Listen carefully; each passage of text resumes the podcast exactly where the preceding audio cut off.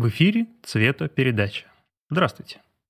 С вами, как всегда, его ведущие Алексей Русаков. И Евгений Воробьев. А также с нами сегодня наш хороший друг, э, колорист Денис Белинский. Привет, Санкт-Петербург от Санкт-Петербурга. Привет, привет. Сегодняшний выпуск мы решили снова посвятить криптовалютам, поскольку в связи с э, нестабильной обстановкой в мире нам все чаще и чаще приходит в голову мысль о том, что, возможно, криптовалюта не такая страшная, как до этого могло кому-то казаться. И сегодня мы попробуем поговорить о том вообще, как войти в поле криптовалют, с чего начать, какую кнопку нажимать, насколько это безопасно, как сделать это наиболее безопасно и, в общем, как предохранить свои активы в нашем безумно меняющемся мире вокруг. Кстати, да, стоит учесть, что криптовалюта тоже безумно меняющаяся, некоторая. Тут мы еще остановимся, что она отличается между собой. Думаю, подробнее расскажем. А Денис в роли человека, который только узнает это все, сможет нам отзеркалить, насколько понятно мы объясняем. Я готов. У меня даже есть парочку э, вопросов, потому что я человек как фрилансер, который с этим столкнулся, с, том, э, с тем, что очень трудно получить денежные средства, и непонятно сейчас, как их хранить и куда вкладывать. А, поэтому у меня есть такие вопросы, прям, которые с самого нуля. Я думаю, что многие ребята, которые будут слушать данный подкаст, а, имеют точно такой же вопрос. Да, вот, кстати, я заметил, что вот когда началась вся вот эта суета с невероятным ростом курса, э, стало невозможно в банке в обычном купить доллары потому что блокируются операции, угу. и курс там на покупку типа 150, на продажу 80, да, допустим. То есть человек понимает, что банк его сейчас нагибает не слабо. И я посмотрел основные криптобиржи, и там ну, курс был, ну там как бы, как бы было предложение, можно было купить криптовалюту на бирже, извиняюсь, на микрофоне, можно было купить спокойно э, валюту любую, ну криптовалюту, да, в данном случае, нормально за рубли mm-hmm. без, ну, без лютых курсов. То есть сейчас, например, я смотрю э, курс доллара, и он в районе 120, и мы открываем курс тех же нацбанков. Даже нет, не 120, 114, по-моему, на, на биржах доллар. А сколько у нас сейчас э, курс нацбанка? Курс доллара. Мне просто вот интересно реально сравнить, насколько это выгодно, учитывая, что в банке это чуть ли не невозможно купить. Э, на Яндексе по ЦБРФ курс 20, 115 сейчас. 20 был 115 11 да. число. Вот, на бирже я сегодня же смотрел, он был 114.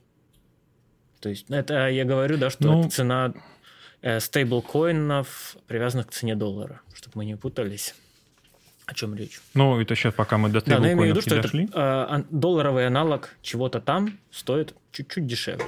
Потому что, понятное дело, оно на бирже находится. Вот, Денис, э, что бы мне, наверное, наверное, мне было бы интересно, э, как ты сейчас вообще это видишь? Вот что тебя интересует в первую очередь?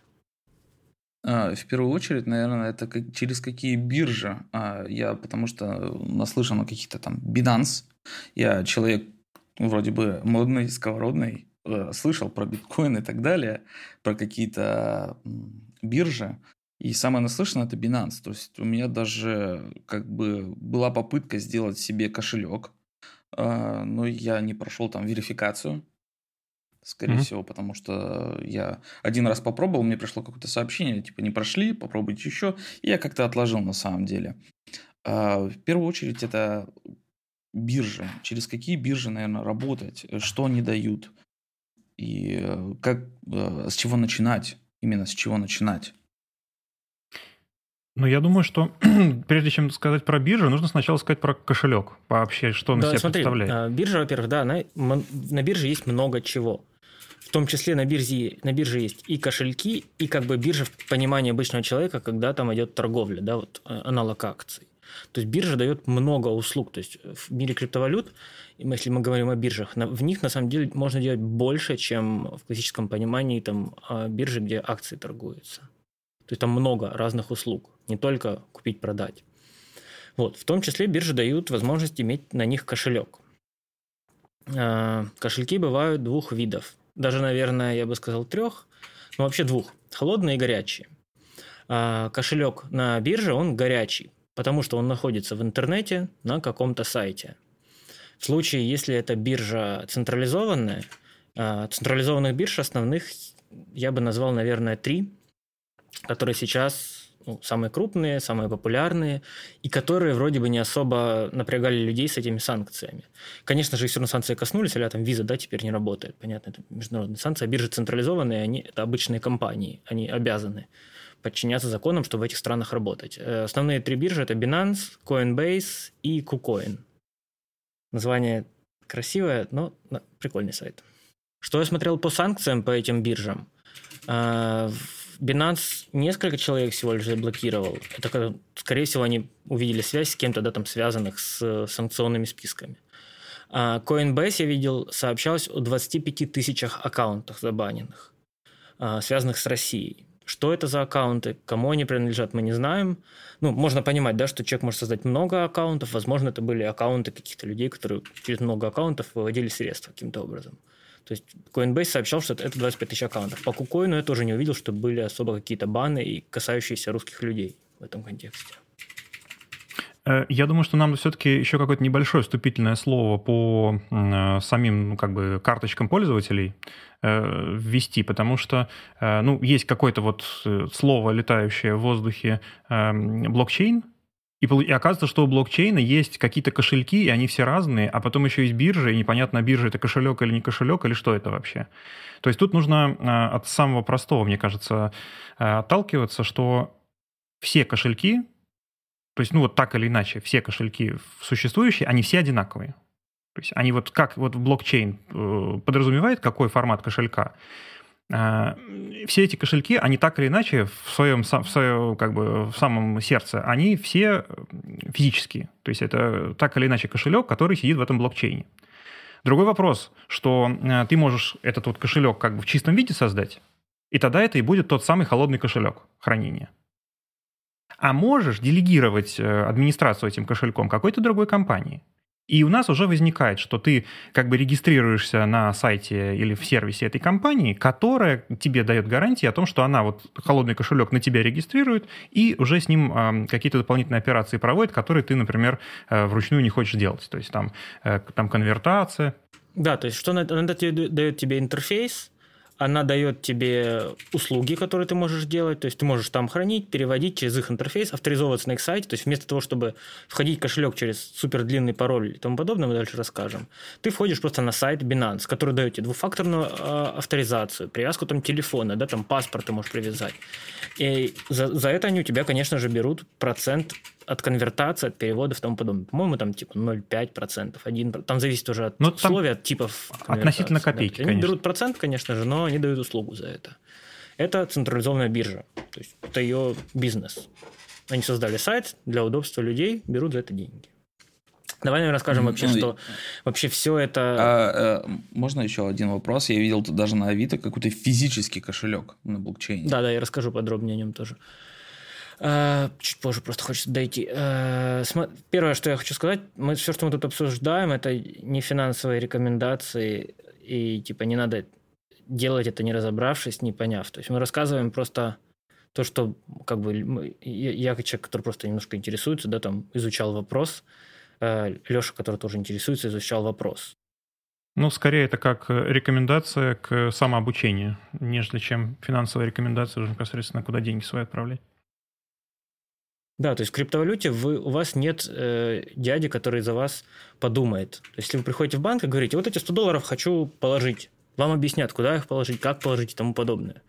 А в крипторынке очень часто вы эти 100 долларов нажмете куда-то положить, введете не те символы куда-то, и эти ваши 100 долларов улетят на несуществующий кошелек и исчезнут, просто сгорят. Так работает э, криптовалюта. Да, да. Если указывается не тот адрес кошелька, все, никто вам ничего не вернет, потому что нет банка, который за вас думает. Да, да. Это вот в скрипте надо сразу понять, что э, вот максимальная пунктуальность. Кто э, любил выделять э, текстовыделителем заголовки в конспектах, вот это для них. Крипта это для них. Ctrl-C, Ctrl-V наше все. Да, а лучше ну, несколько раз. Бы... Ctrl-C, Ctrl-V, посмотрел, пошел там, посмотрел начало, конец пароля, посмотрел, или там символов. Да, и еще, как бы тут уже сразу вброшу, плюс к страхам, э, есть вирусы, которые Ctrl-C, Ctrl-V подменяют. То есть он видит, что ты э, скопировал синтаксис, похожий на криптокошелек, и он буфер, в буфере обмена вставляет свой криптокошелек. То есть как бы желательно всегда там хотя бы начало, конец проверяйте э, адреса. Но это чаще касается компьютеров на Windows, на телефонах я не слышал такого. Да. Ты хотел рассказать, что такое в целом блокчейн, что все кошельки в итоге одинаковые, да, просто у них, грубо говоря, разный человек или владелец.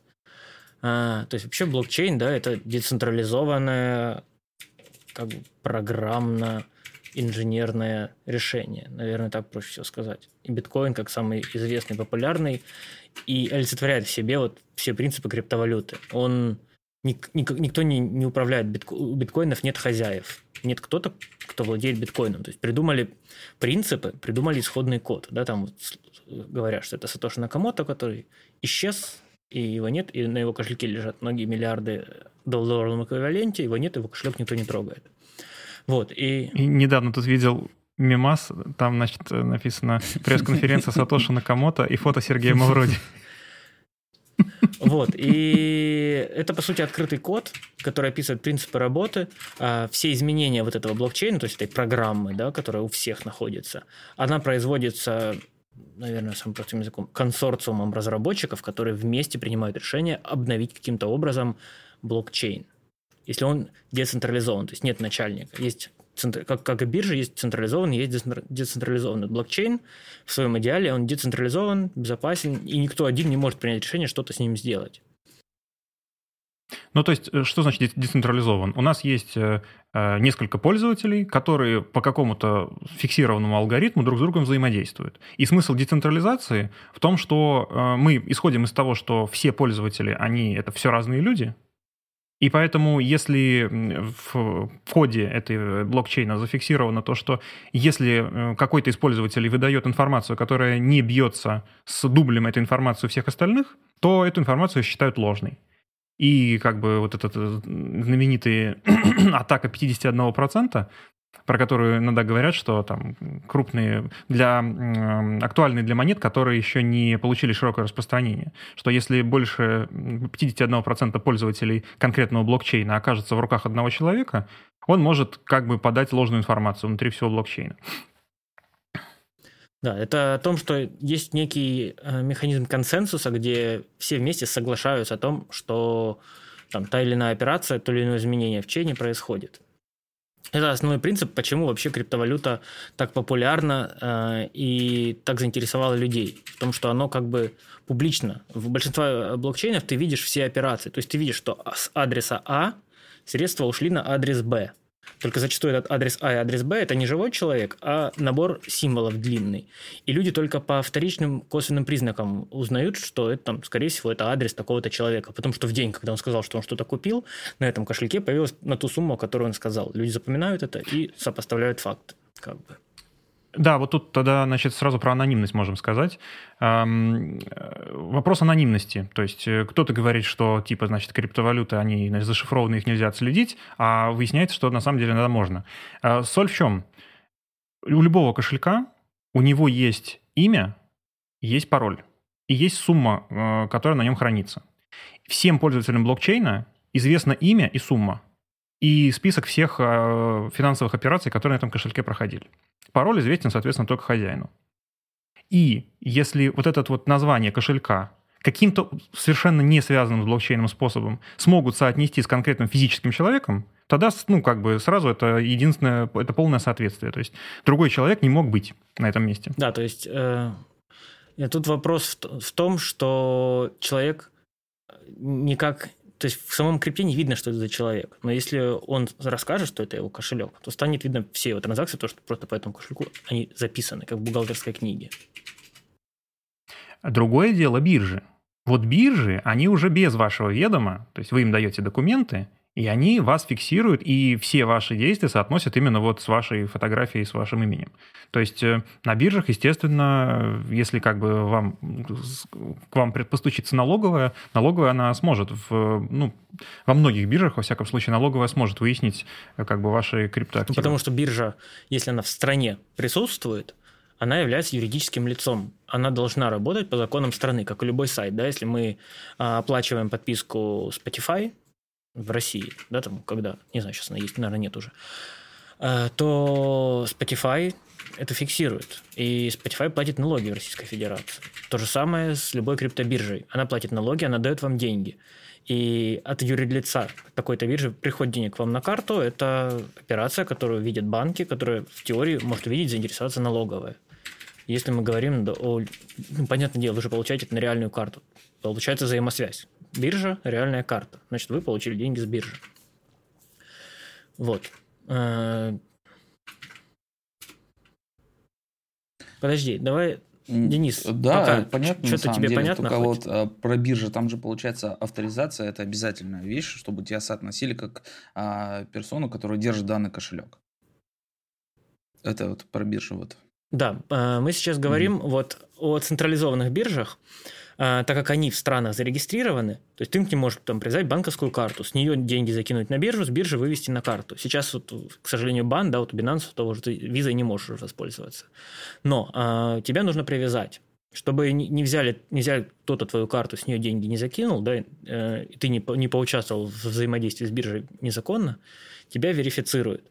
Там поэтому же там есть, увеличиваются лимиты по выводу, там, ну, там лимиты в тысячах и тысячах долларов исчисляются, то есть не то, что там тебе 100 рублей или 200 тебе там позволят выводить при авторизации, там сразу много тысяч долларов. Но чтобы закон о бирже могла существовать, ей нужно тебя привязать как человека. Там есть специальные вот эти вот э, алгоритмы, даже не алгоритмы, наверное, это правила этой верификации, там есть название этой верификации, не очень помню какое, она, собственно, ну, стандартизированная. То есть так взаимодействуешь ты с финансовыми да, institutions. То есть также ты регаешься на условном PayPal, присылая документы на условном Payoneer и, и так далее. То есть тебе, чтобы полноценно зарегаться на любом финансовом вот таком сайте для переводов, тебе нужно все равно дать документы. Это требование закон, законное. А, но об этом мы еще поговорим, там не везде так. То есть, э, еще раз, есть биржи централизованные. Вот централизованные биржи, там почти всегда нужно давать свой ID. Ну, за редким исключением, редкое исключение – это биржа OKEX. И есть биржи, биржи децентрализованные.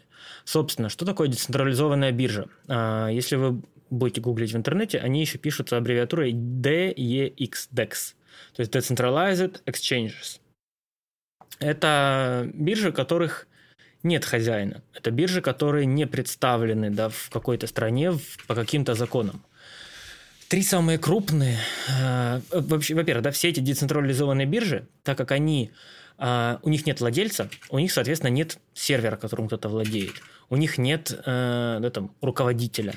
Это биржи, написанные на основе блокчейна, и они как бы взаимодействуют по принципам какого-либо блокчейна. Например, есть три самые крупные, это Uniswap, PancakeSwap и SushiSwap. Наверное, вот этих трех хватит. Каждая из них делается на основе какого-то блокчейна. А, тут нужно объяснить, что блокчейн это не всегда просто криптовалюта, как биткоин, да, которая просто вот ты себе получил биткоин, и он у тебя есть, монетку. А, блокчейн позволяет делать э, гораздо более сложные вещи. Почему, собственно, есть хайп, да, в этом все слышали об NFT, наверное, о DeFi, Decentralized Finances, наверное, ну, еще, может быть, о чем-то. Вот, собственно, вот эти вот а, децентрализованные биржи, Uniswap, Pancake и Sushi, они работают на различных блокчейнах. Например, Uniswap а, работает на эфириуме. Эфириум, я думаю, уже все тоже слышали, кто хоть чуть-чуть криптовалютой интересуется. То есть есть эфириум, большая сеть. И в рамках этой сети люди написали как бы программу децентрализованной биржи, которая, действуя по блокчейну а, эфириум, позволяет переводить средства из одной криптовалюты в другую. То есть эта биржа как бы есть в блокчейне, она работает там. Ну, то есть, гру- грубо говоря, блокчейн в данном случае это не просто какие-то цифры, которые названы какой-то, названием какой-то монетки и которые гоняют с кошелька на кошелек, а это еще и какие-то тексты. Да, то есть это Это протокол, это набор протоколов сложных. То есть там можно передать информацию о каких-либо переводах, о каких-либо взаимодействиях, помимо да, того, что тебе конкретно на блокчейне Ethereum зачислить что-то на счет. И вот этот принцип, что многие блокчейнов очень много, то есть помимо биткоина их тысячи. Самых популярных, да, там топ-100 блокчейнов, каждый из них это довольно уникальный продукт, который предлагает довольно уникальную услугу. Например, есть да, там Monero блокчейн. Его фишка в том, что он э, гораздо сложнее просчитывается, но он абсолютно анонимен. То есть, если ты говоришь о том, что у многих криптовалют есть вот этот адрес, который все видят, у Monero, насколько я знаю, ты никак не установишь, кто это, потому что там даже от кого кому шифруется специальным образом. Я подробно mm, не изучал, интересно. но это одна из причин, почему Monero майнится только на процессоре, потому что там не допускаются вот эти вот floating point расчеты, там только процессорные расчеты. Mm. Вот, а, например, да, Ethereum, как вторая в мире криптовалюта, позволяет на нем создавать NFT, позволяет создавать различные там вот такие сервисы и протоколы, там вплоть до игр, которые вот на основе блокчейна работают, децентрализованных. Есть, э, да, там э, криптовалюты, такие как Tether – это стейблкоин. То есть это конкретно люди создали криптовалюту, которая представляет собой э, набор э, Tether-коинов, э, соотнесенных с реальными деньгами на счету компании Tether, э, как бы бэкапится, да, таким образом. Э. Давай тут еще небольшое тоже вступительное слово сделаю, э, раз уж мы сюда идем. Значит, э, криптовалюты, если мы вот возвращаемся не к блокчейну как к технологии, которая позволяет не только какие-то виртуальные монетки туда-сюда гонять, а технология, которая позволяет вообще в целом что-то объединять из огромного количества независимых, но одинаковых пользователей. Значит, во-первых, какие бывают криптовалюты? Криптовалюты бывают двух типов. В одном случае с ограниченной эмиссией, как, например, у биткоина. Там у него, по-моему, больше 21 вот миллиона да. выпустить ну, нельзя. в принципе. Ну, ну, это не, не суть важно. Э, или эфир, тоже у него ограниченная эмиссия. Либо да, бывают эмиссия монетки, это которые... выпуск в количестве штук. На всякий случай. Да. А и бывают э, криптовалюты, которые у них так, они так запрограммированы, что в сети может быть бесконечное количество монет. Например, доги-коины известные. И к чему это ведет? К тому, что со временем а, биткоина становится только меньше, поскольку у пользователей количество прибывает, кто-то там кошельки свои забывает, кто-то не на тот адрес отправляет, и постепенно крипта пропадает. А догикоины, они могут бесконечно увеличиваться. Поэтому, соответственно, цена догикоинов, она никогда не пойдет высоко вверх, а биткоин только дорожать будет, скорее всего, если там не ломанут его какими-нибудь там квантовыми процессорами. Вот. И а, теперь по поводу стейблкоинов так называемых. То есть э, все монеты, они, их э, цена регулируется рынком. То есть, ну, классические рыночные отношения. То есть прибегает сколько-то людей, которые продают, сколько-то людей, которые покупают. И чем больше покупают, тем цена выше, чем меньше покупают, тем цена, наоборот, ниже. Ну вот. Эм, и, а есть люди, которые сделали блокчейн, но монополизировали его. С самого начала они сказали, что мы монополизируем, мы 51% пользователей этой сети, и мы задаем его цену. И цену мы его задаем, более того, в привязке к какой-то вот физической величине. То есть в данном случае привязки к американскому да, доллару. Обычно под стейблкоином понимается валюта, привязанная к цене американского доллара. Э, их популярных я выделил четыре. Э, объясню почему, Леша, извини, что прервал. Сразу скажу, чтобы люди да, чуть ориентировались. Да, я договорил, в принципе. Э, есть Tether, BUSD, это валюта Binance, есть USDC, это валюта Coinbase, и есть валюта DAI, я и выделил четвертый, потому что по сравнению с первыми тремя, DAI бэкапится криптовалютными активами. То есть она привязана к цене доллара, но подтверждение, что у них есть деньги на, этот, на обеспечение этой валюты, она, то, что у них есть криптовалюта на эту сумму.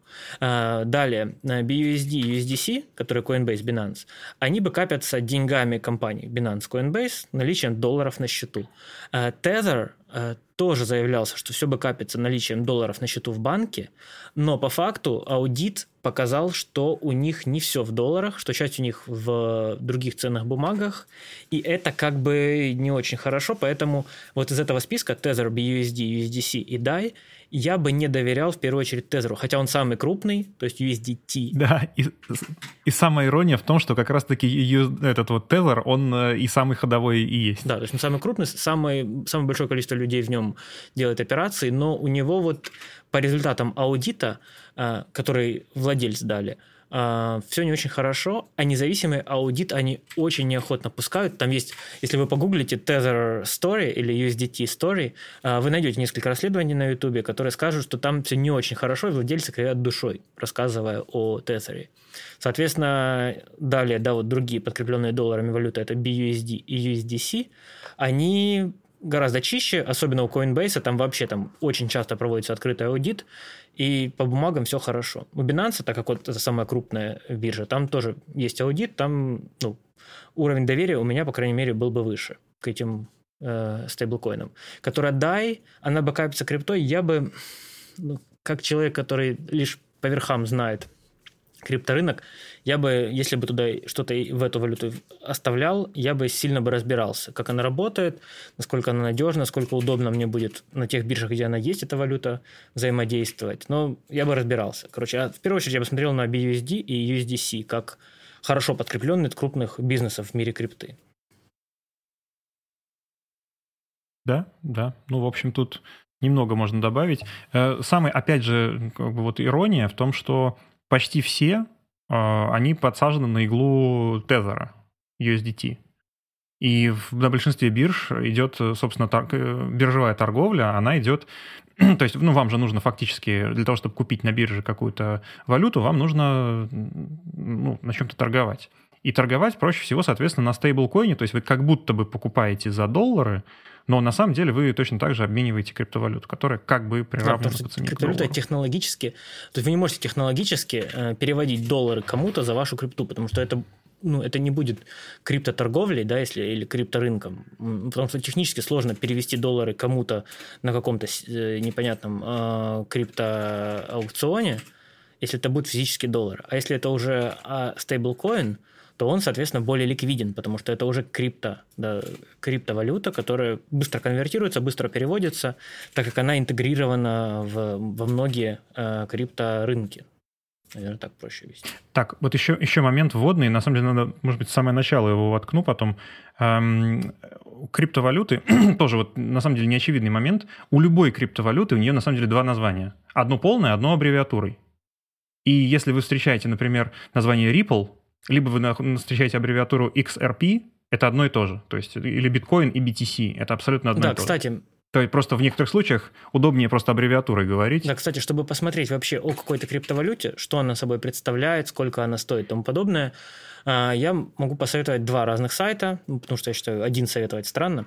А, есть сайт а, CoinMarketCap, он э, в целом, да, это сводная таблица всех валют, можно их сортировать, менять, смотреть, как меняется их цена, в том числе для стейблкоины. Стейблкоины держатся примерно в районе доллара, но все равно там 1-0,1 цента идет флуктуация постоянная. И есть CoinGecko. Это, в принципе, два самых больших популярных сервиса. Я думаю, вам их хватит. Посмотрите оба, выберите, что вам нравится. Там еще можно кликнуть по любой криптовалюте, почитать о ней. А, ссылка на сайт этой криптовалюты есть, э, комментарии часто есть, а, а, что люди думают об этой криптовалюте. То есть эти сайты помогают сделать некий первичный research, посмотреть, как давно криптовалюта существует, как меняется ее цена. Если вы видите, что цена криптовалюты меняется в течение трех лет, там, с 10 долларов до 50, да, то есть она за три года подорожала в пять раз, и цена почти не прыгает, вы можете уже какое-то сделать предположение, что с этой криптовалютой будет там в ближайшие пару дней, когда вы хотите ей воспользоваться. Либо же увидите, что криптовалюта появилась вчера, подорожала в 10 тысяч раз, и вы хотите ее купить. Вероятнее всего, как только вы ее купите, вы потеряете, потому что любое подорожание в 10 тысяч раз влечет за собой падение в 10 тысяч раз зачастую. Да, чаще всего так и бывает. Ну, до чего далеко ходить? Например, а, знаменитая майнинг на жестких дисках Chia. В первый день она стоила 1600 долларов – Потом она держалась несколько недель там в районе 600-500. Сейчас она все равно, она, казалось бы, ну, монетка одна какая-то виртуальная, виртуальный фантик стоит там типа 80 долларов. Ну, Но вначале-то да. она стоила, извините. Вот, а вначале-то она сколько стоила? Да, поэтому покупать криптовалюту, которая вот недавно появилась и сейчас на хайпе, э, вообще не стоит. То есть любая вот такая торговая активность, когда вы хотите купить криптовалюту, чтобы заработать сразу много, то есть, чем больше у вас ожидания, то, сколько вы заработаете, тем к большим рискам вам стоит готовиться. И, скорее всего, вы либо потеряете, э, либо потеряете много, либо потеряете чуть-чуть, если вовремя успеете продать. Но я бы вот на... Ну, как-то я забыл, называется слово. э, советское слово, когда люди что покупали, продавали. Да, А, вот я бы криптоспекуляции, я бы к ним крайне осторожно относился, потому что, как любые спекуляции любыми активами, это процесс сложный, требующий опыта, знаний и огромного финансового, огромной финансовой подушки. То есть любые спекуляции, когда вы думаете, ой, я куплю, а через три дня оно подорожает, я продам, скорее всего, вы пролетите, потому что вы не эксперт. А чтобы стать экспертом, нужно, как вы знаете, в любой сфере много времени и сил, и опыта. Ну, ну, то есть, собственно, все сводится на самом деле к очень простой формуле.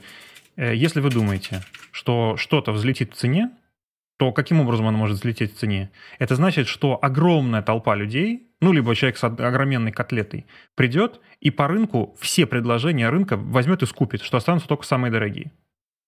Значит, цена повысится, и вы вот свою копеечку сможете продать по этой высокой цене.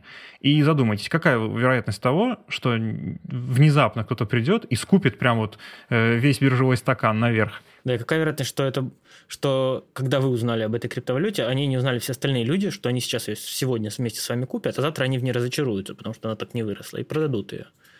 То есть, поэтому От- да, хочется пример. отрезать э, вообще разговоры о криптоспекуляциях. То есть мы не будем говорить о том, как купить, продать и заработать на таких вот спекуляциях, потому что это очень-очень-очень подвижный рынок, в нем надо хорошо разбираться, люди там и боты используют и тому подобное, и все равно люди рискуют. То есть это тут точно так мы колористы, мы не, не занимаемся этим просто.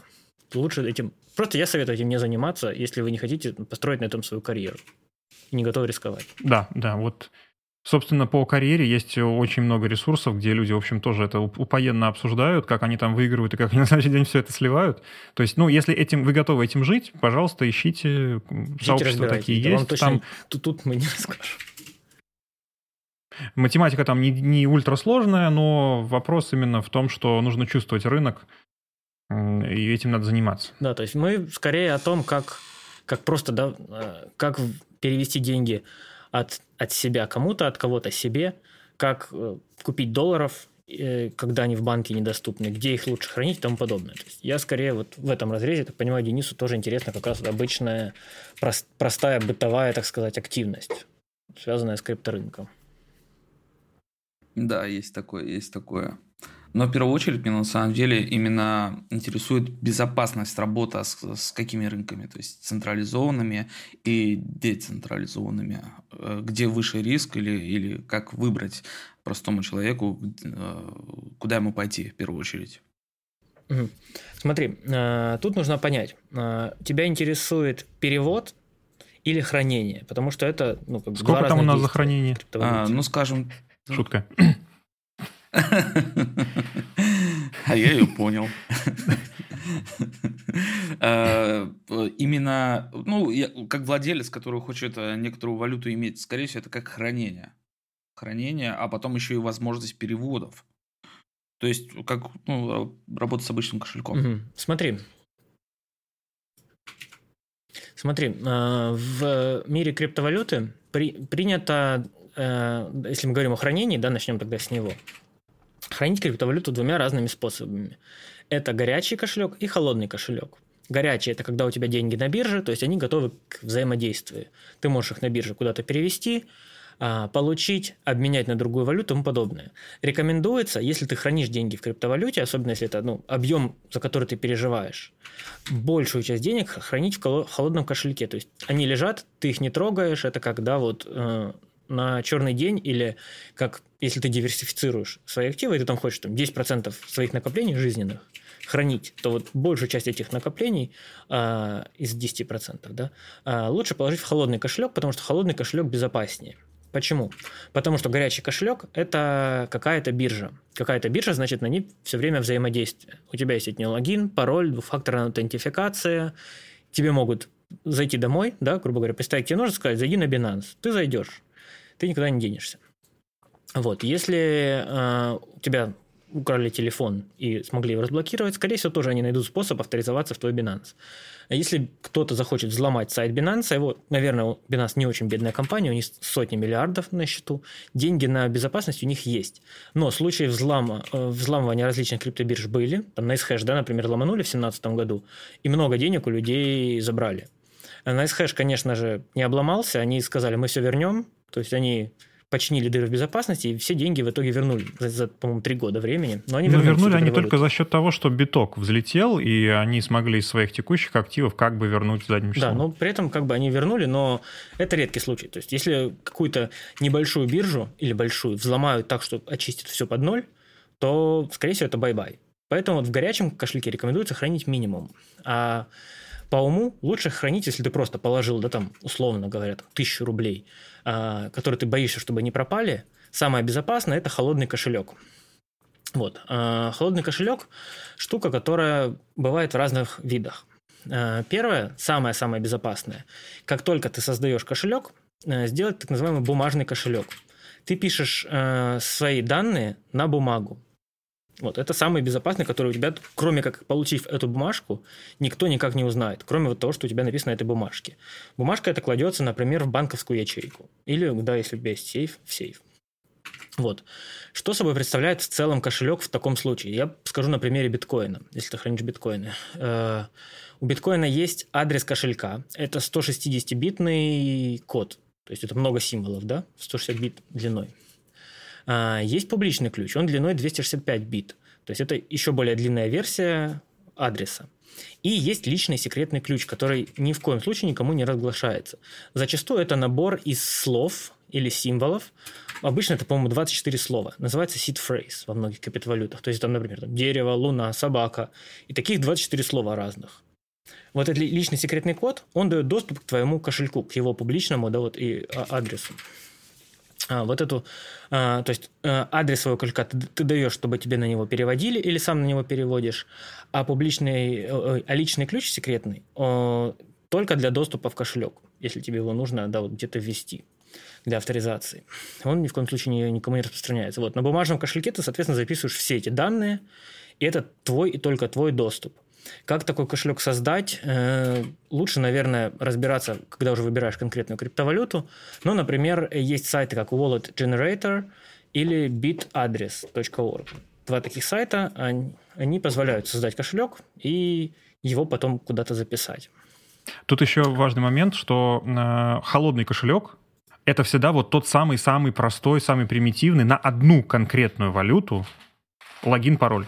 Да, то, то есть, есть логин-пароль в, в одном блокчейне на одну валюту. Например, это биткоин или эфир. То есть такой, так, у меня есть 0,03 биткоина, допустим. Вот они у меня... Кстати, криптовалюта дробится. Не обязательно одну единицу какой-то криптовалюты. Люди часто ошибаются, думая, что если я хочу иметь биткоины, один биткоин стоит там 60 тысяч долларов. У меня столько нет, я не могу купить. Нет, можно купить одну тысячную биткоина и нормально его положить в кошелек. Ну, там стоит учиться, конечно же, что есть комиссии за перевод, и иногда комиссия может быть дороже, чем та сумма, которую ты переводишь там в некоторых сетях. Вот, то есть холодный ну, кошелек. То есть, Первый то есть вариант. если захочешь... Угу, да, прости, перебил. Значит, если захочешь э, как бы диверсифицировать свои вложения и захочешь, э, ну, держать, например, на разных, э, в, разных криптовалютах свои средства, то тебе нужно будет, если ты хочешь прям холодный кошель, кошелек, то тебе нужно будет создать несколько холодных кошельков по одному на каждую криптовалюту. Да, то есть в такой ситуации люди, например, если они верят в три криптовалюты какие-то, они создают там эфир, биткоин и какая-то третья, которая им нравится еще. Нрав... Слово «нравится» здесь подразумевается, что они верят в эту криптовалюту, что она будет расти, она будет существовать как проект. То есть криптовалюта – это зачастую да, блокчейн. Это какой-то проект, который под собой влечет какую-то философию, какой-то набор э, обещаний, либо работающих проектов, как, например, да, на эфириуме есть э, децентрализованная биржа Uniswap, которую я упоминал. То есть работающая биржа, существующая на основе блокчейна. Это уже работающий бизнес. Вот. И тут, кстати, не случайно, если вдруг кому-то в голову пришло, не случайная параллель с э, реальными фиатными валютами и, возможно, даже с акциями, потому что э, логика абсолютно точно такая же. Любая валюта, она как бы на, на некоторых обещаниях государства держится ее курс, ну, на там экономической системе, а, соответственно, цена акции точно так же делает, держится на каких-то обещаниях компании. Потому и что ожиданиях там, людей от этого Да, потому что предмета. бывает так, что компания просто не продала столько, сколько она обещала продать, а акции уже летят вниз. То есть, на самом деле, компания беднее это не стала. Но люди думали, что она будет еще богаче, и поэтому тут же стали продавать акции, потому что не оправдались их ожидания. Да, тут абсолютно та же логика. Цены всех криптовалют, кроме да, стейблкоинов, о которых мы говорили, они подвержены изменению в зависимости от того, как люди реагируют на рынок. То есть началась война в какой-то стране, криптовалюта упала. В какой-то стране легализовали криптовалюту, она выросла. То есть это обычные рыночные, взаимодействия, которые есть, которые на сайтах, которые я называл, CoinMarketCap или CoinGecko, можно посмотреть, как меняются эти цены и попробовать их связать с какими-то реальными событиями в мире. Как вы видите, как растет сейчас рубль, вот, точнее, падает, да, растет цена рубля, точнее, цена доллара. То есть вы можете это связать с историческими событиями, которые сейчас происходят. Ну, вот сам, самый мой любимый теперь уже ставший пример, а, когда Павел Дуров вдруг сначала говорил, что он отказался от разработки своей криптовалюты, а потом в январе, январе же, да, сказал, что, а, нет, это на самом деле, ну, вот наш исходный код, вот, мы дали ребятам, чтобы они доработали. То есть, по факту, это Дуров как бы спонсировал этот тонкоин. Ну, и в тот же день цена в два раза выскочила. Два с половиной, по-моему. Да, то есть, э, в крипторынке люди следят за новостями, если что-то происходит, они пытаются как-то на этом сыграть. То есть, такие, а, это скоро подорожает, я куплю. Начинаю, люди пытаются заниматься э, этой спекуляцией. Вот, э, мы поговорили о холодном кошельке, да, то есть холодный кошелек – это одна криптовалюта, написана вот таким длинным э, кодом, то есть адрес, публичный ключ и секретный ключ. И они еще... записаны, они у вас хранятся. Угу. Сюда же, к этому же разговору, э, крипто, как, как он называется? Все время забываю. Ну, шифрованный, короче, кошелек. А, я сейчас хардверный, хард, хардверный.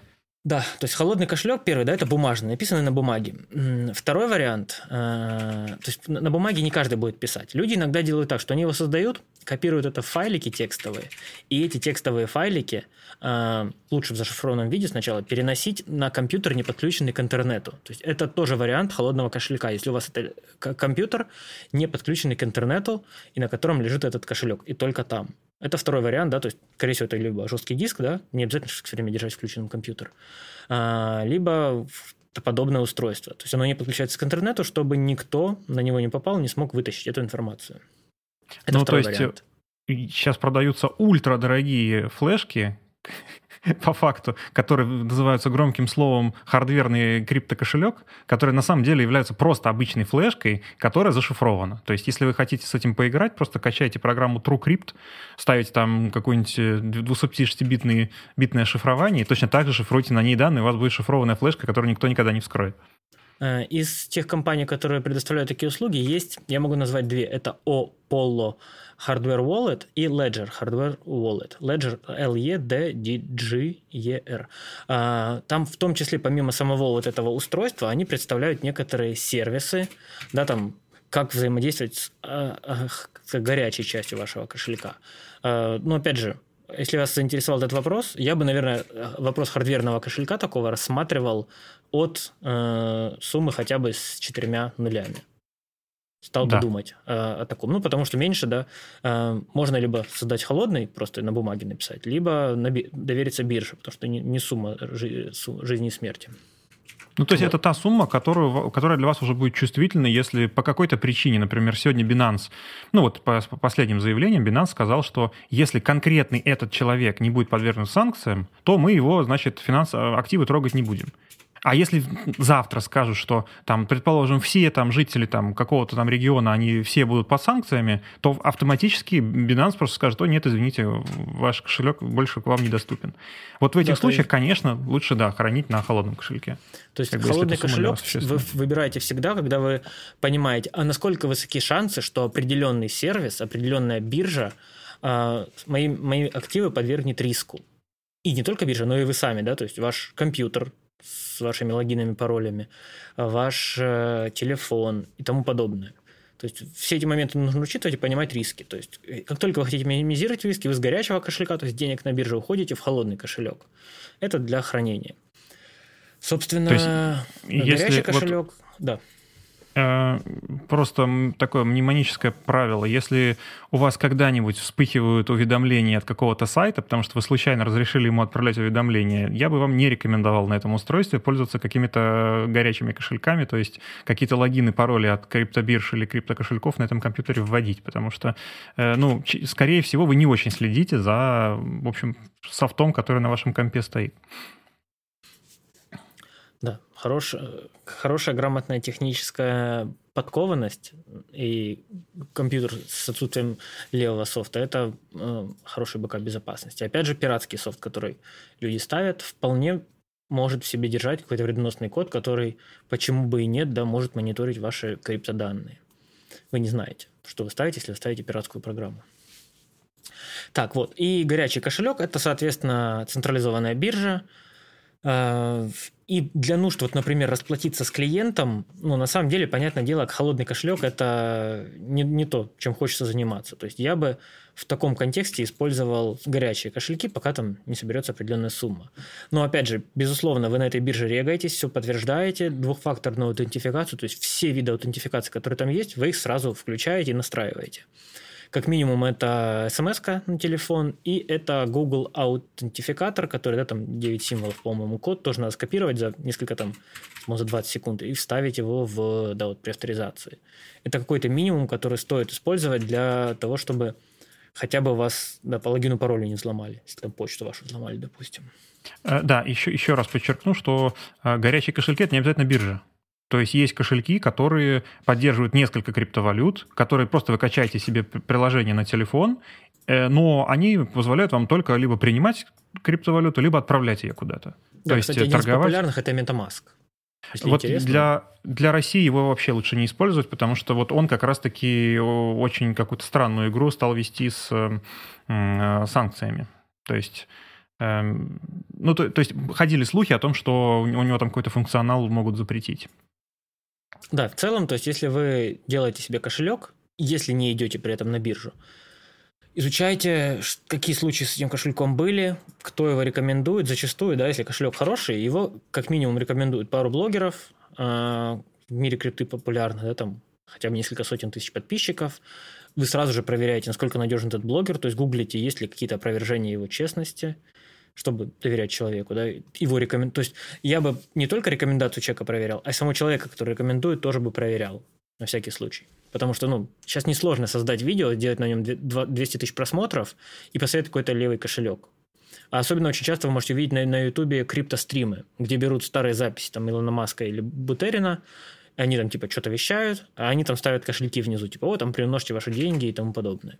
То есть люди в мире крипты очень хорошо ловят а, тех, кто только в него вливается. Поэтому трижды проверяйте, все гуглите, спрашивайте у знакомых, кто в этом этим давно занимается, но опять же ни в коем случае не давайте ему доступ к своим кошелькам и подробную информацию. То есть в целом в теории, а такой-то кошелек хороший, да, нет. Но ни в коем случае не установи мне кошелек на компьютер, вот тебе мой AnyDesk, допустим. Вот, это о кошельках. Соответственно, э, я бы выбирал, да, вот глядя, что мне нужно просто получать оплаты от клиентов, а потом уже думать, куда там, когда у меня там скопится определенная сумма, думать, куда ее выводить. Я бы сразу же все это регал на одной из популярных бирж. А, а лучше, почему бы и нет, на нескольких. А, да, если у вас половина на Binance, половина на Coinbase, допустим, а, взлом Binance позволит вам потерять только половину ваших денег или взлом Coinbase да, вам более головниково двумя сервисами пользоваться, но это как с банком. Если у вас два банковских аккаунта, две карты, если вы потеряете одну карту и кто-то с нее там что-то купит, то вторая ваша карта все равно в безопасности, у вас есть половина ваших денег. То есть диверсификация – это один из принципов криптовалюты. Э, либо вы доверяете одной валюте, одной бирже, либо вы диверсифицируетесь. То есть вы сразу думаете, так, я куплю вот это, вот это, вот эти три основные, плюс стейблкоины, да, там, и сразу, то есть лучше сразу думать, как диверсифицировать риски свои в рамках биржи и в рамках э, криптовалют. И вот про надежность бирж я не устану повторять.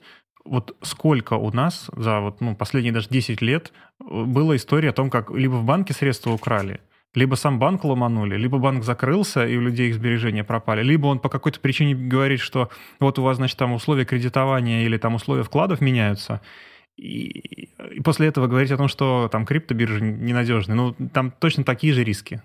Да, как почему, бы это... почему я говорю в целом о ненадежности криптобирж, да, что ее могут взломать и так далее, потому что по сравнению с криптобиржей холодный кошелек, у которого, да, вот длиннючий вот этот ключ из 24 слов, чтобы взломать такой ключ текущими технологиями, нужно ну, много миллионов лет подбирать этот пароль, грубо говоря, если не вдаваться в технические подробности. То есть фактически оно не взламываемо, вот так, не взламываемо. Короче, ты понял. Взломать это, короче, фактически нельзя.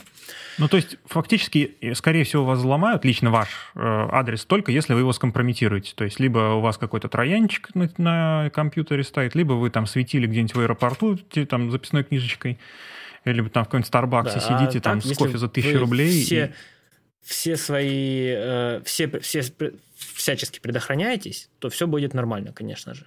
Э, то же самое с биржами. Я бы оценивал надежность биржи как надежность крупных банков, потому что денег сейчас у крупных вот этих бирж сильно больше, чем у большинства банков, которые вы можете вспомнить, да, особенно если это, это факт. российские банки. Это факт. Это куда более крупные бизнесы, э, в которых там в день релиза новой криптовалюты люди могут э, там, 100 миллиардов долларов вложить в эту новую криптовалюту.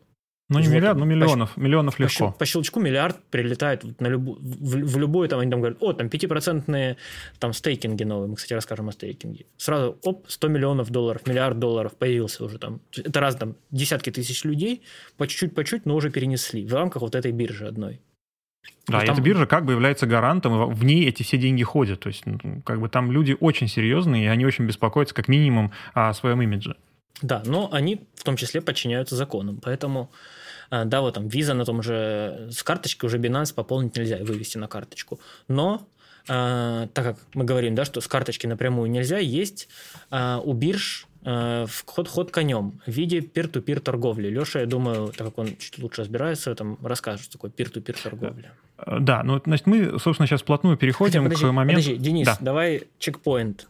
Что у тебя а, сейчас? Ну, пока что еще достаточно сложно, надо будет все равно перечитывать. Было бы прикольно, если бы у себя на телеграм-канале вы дали бы еще дополнительно ссылки а, к некоторому чтиву, чтобы человек не то, что вот а, слышал то, что мы говорим сейчас, да, обсуждаем, а еще, соответственно, мог самостоятельно проверить некоторый факт-чекинг для себя сделать, да, и почитать более проверенные, так сказать, вещи для того, чтобы человек, как только входит в эту тему, проверенная информация, было бы это очень прикольно еще дополнительно, потому что в общем сейчас это пока что достаточно сложно для меня а, в связи с тем, что я только слышал эти названия. Uh-huh.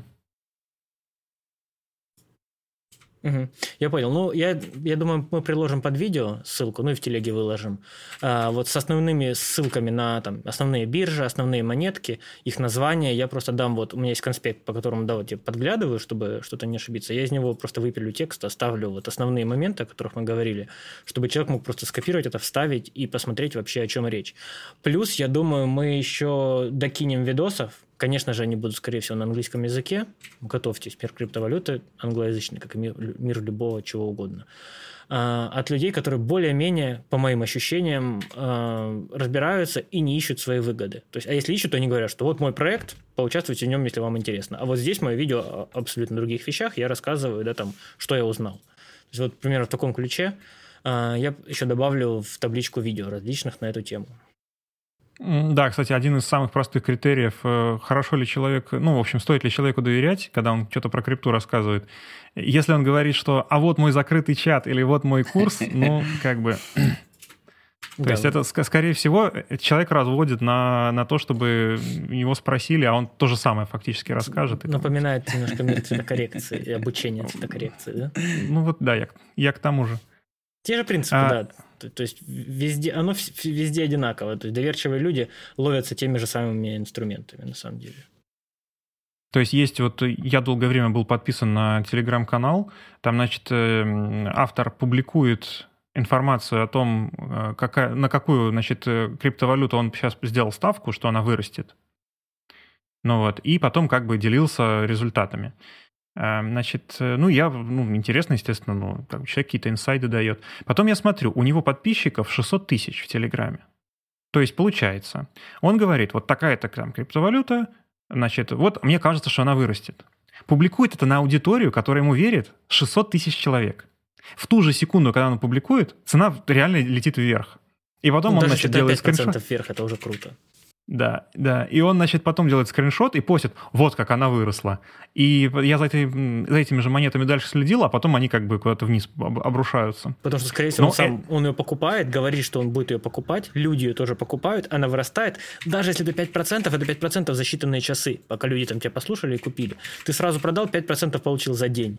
Представь, что за 100 дней это 500%, за год это полторы тысячи процентов. Вот. И самая тонкость, у него есть платный канал. И платный канал, ну, когда я там за этим следил, это полгода назад, по-моему, было, у него вход в этот платный канал, по-моему, 800, что ли, долларов США стоил.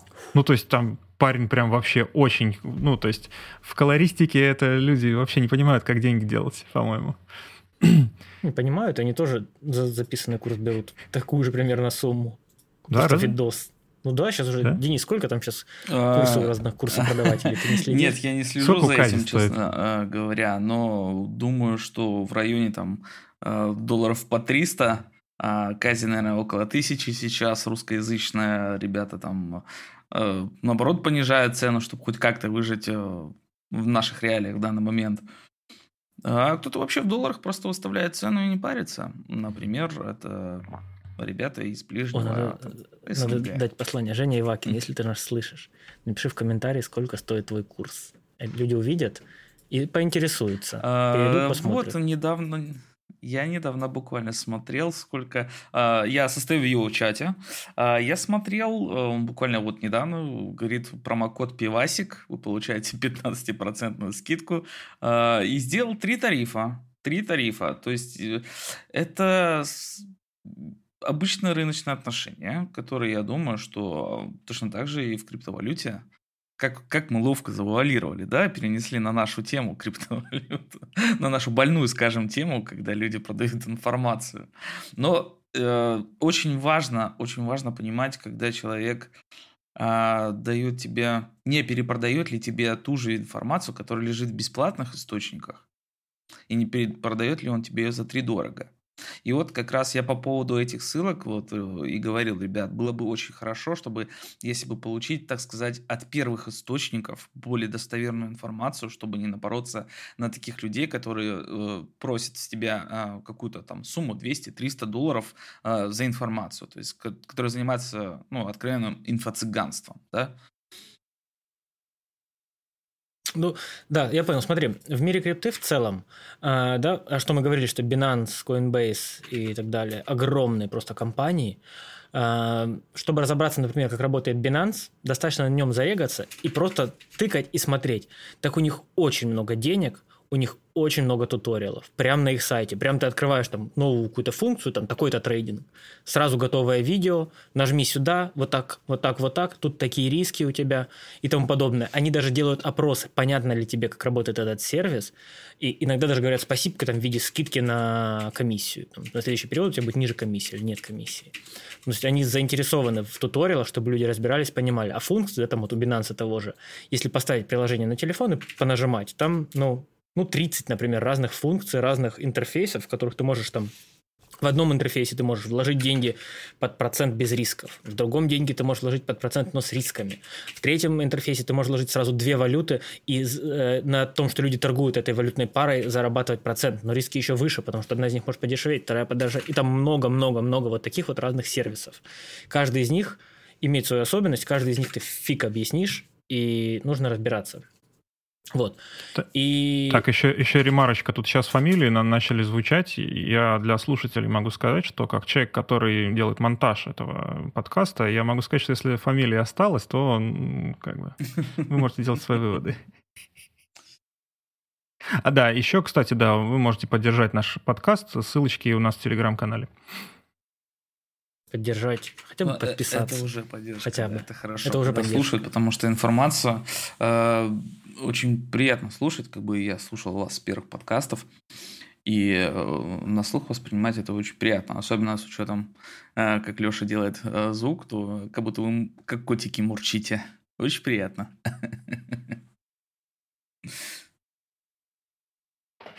Вас очень, ребят, очень приятно слушать. особенно Не-не, я не делал акцент. Вы оба.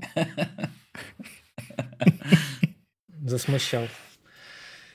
Так, э, мы остановились на том, как криптовалюта как хранится, и поговорили вообще? о биржах. Да. Теперь как... Сейчас на- э, Вот как- есть котлета.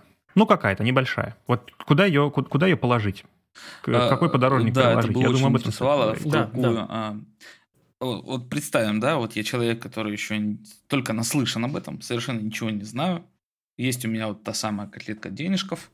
И э, куда мне пойти с ней, на какую э, биржу, с чего мне вообще начать, э, как завести кошелек и как новичку не суваться сразу в дебри.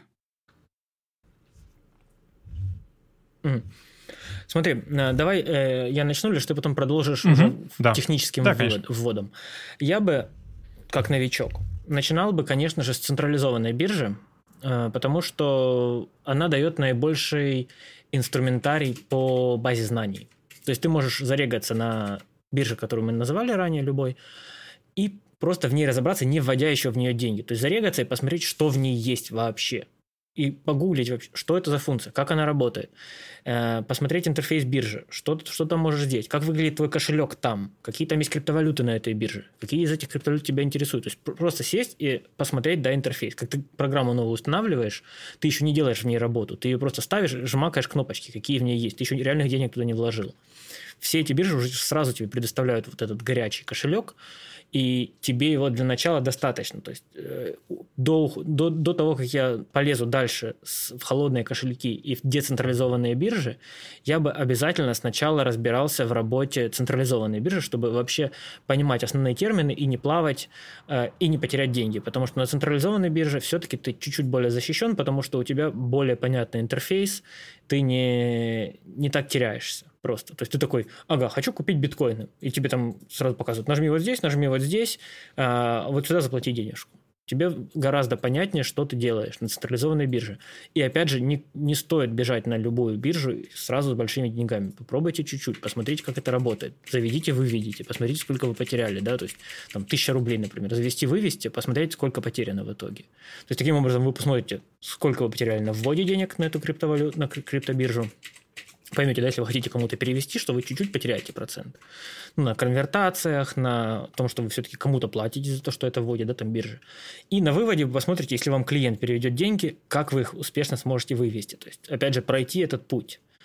Таким образом, вы поймете риски, где можно ошибиться, а если вы ошибетесь, то цена вашей ошибки будет 1000 рублей, а не 10 тысяч долларов. Допустим, да, если кто-то такие суммы думает сразу вкидывать. Я, у меня столько нет, поэтому я так просто много сказал, чтобы красиво звучало.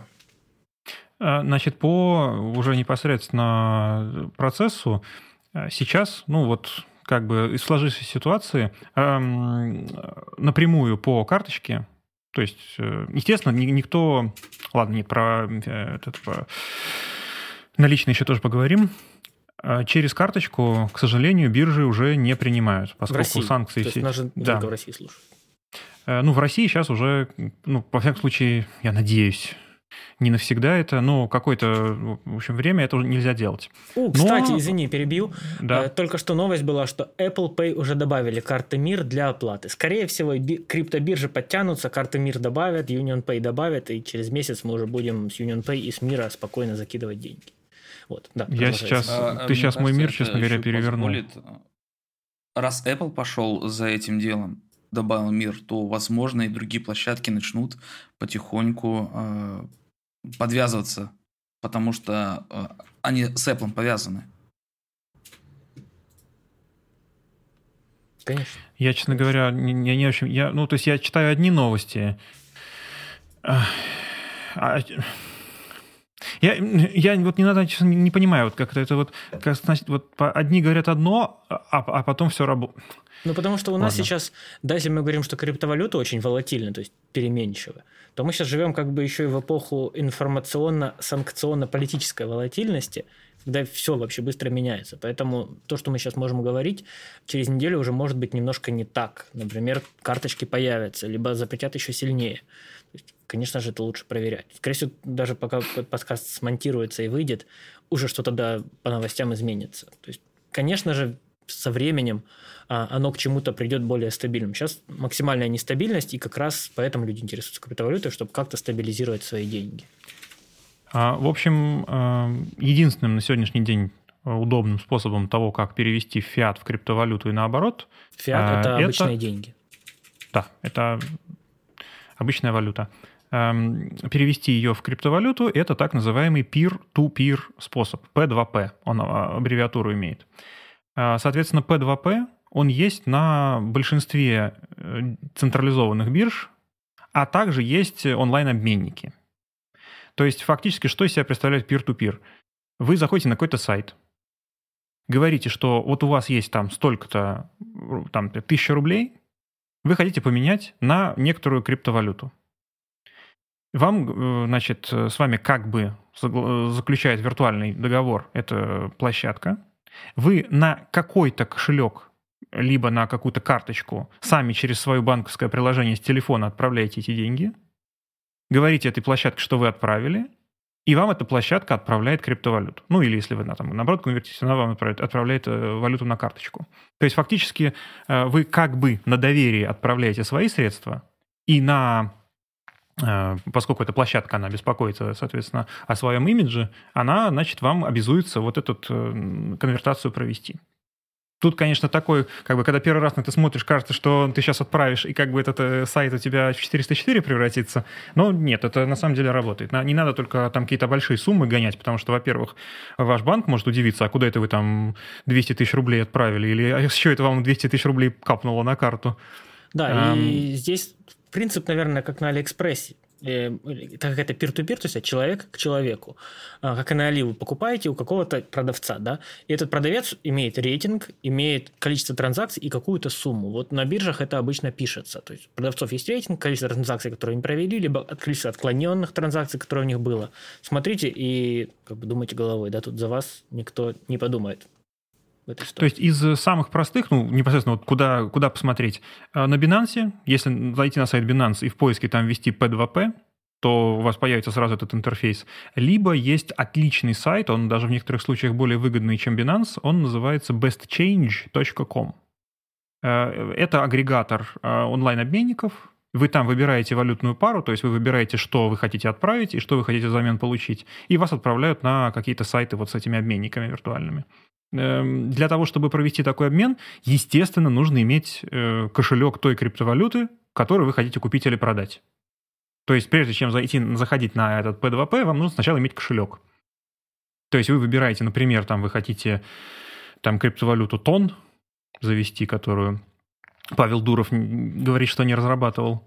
Вы заводите кошелек тон, например, тон Кипер, эм, э, скачиваете программу, заводите там кошелек, у вас появляется свой адрес, и вы этот адрес используете для того, чтобы на него начислили криптовалюту после того, как вы в обменнике за нее как бы заплатите. Да, если это биржа типа Binance, там у вас уже как бы присозданы кошельки для основных валют. Ну, конечно же, для получения вам стоит проверить, что у вас есть в кошельке эта валюта, вы находитесь. Там будет прям адрес для получения у этой криптовалюты. Вам нужно убедиться, что у вас он есть, посмотреть и посмотреть, как это все выполняется. Туториалов, да, там, например, как купить такую-то криптовалюту на, на Binance P2P в, Google, в YouTube, если вы вобьете, туториалов достаточно. Главное, смотрите, чтобы там были хорошие э, лайки, дизлайки. Да, дизлайки удалили, поэтому сейчас хороший туториал очень сложно проверить, но есть приложение, кстати, YouTube Dislikes.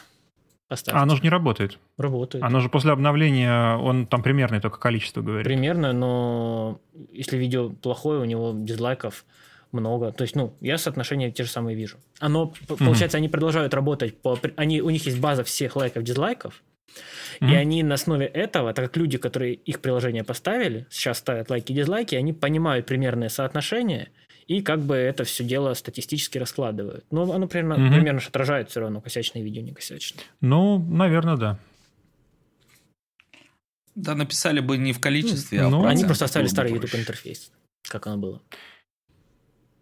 А, ну вот, собственно, там нет абсолютно ничего сложного. Это, знаете, вот как в школе в матема... в... на математике были задачки на знание какого-то метода сложного, а были задачки на внимательность. Там, чтобы там знаки там перенести правильно в уравнении. Вот это вот оно. Там самое главное, это очень пунктуально там, вставить там, где адрес кошелька нужен, ставить адрес кошелька. Некоторые криптовалюты, они требуют адрес кошелька и еще э, кодовую цифру, э, кодовое число. Это кодовое число нужно не забыть ставить, потому что в некоторых случаях там может все это э, не пройти, оплата. Э, то есть нужно очень внимательно смотреть, что в графах вот этого вот заполнения. Особенно вот по части криптовалютной. То есть когда вам присылают, нужно прям вот 10 раз перепроверить, на тот ли кошелек и то ли кодовое слово вы там ставите. Так, то есть у нас вырисовывается схема. Сначала мы регаемся на, централь... на централизованной бирже, э, Binance, Coinbase, KuCoin, либо какую-то еще из популярных, можете погуглить, но из трех вам любая из них, в принципе, будет норм. Coinbase я бы побаивался, так как там 25 тысяч банов, может быть, они более ковровая бомбардировка, чем там единичные у Binance.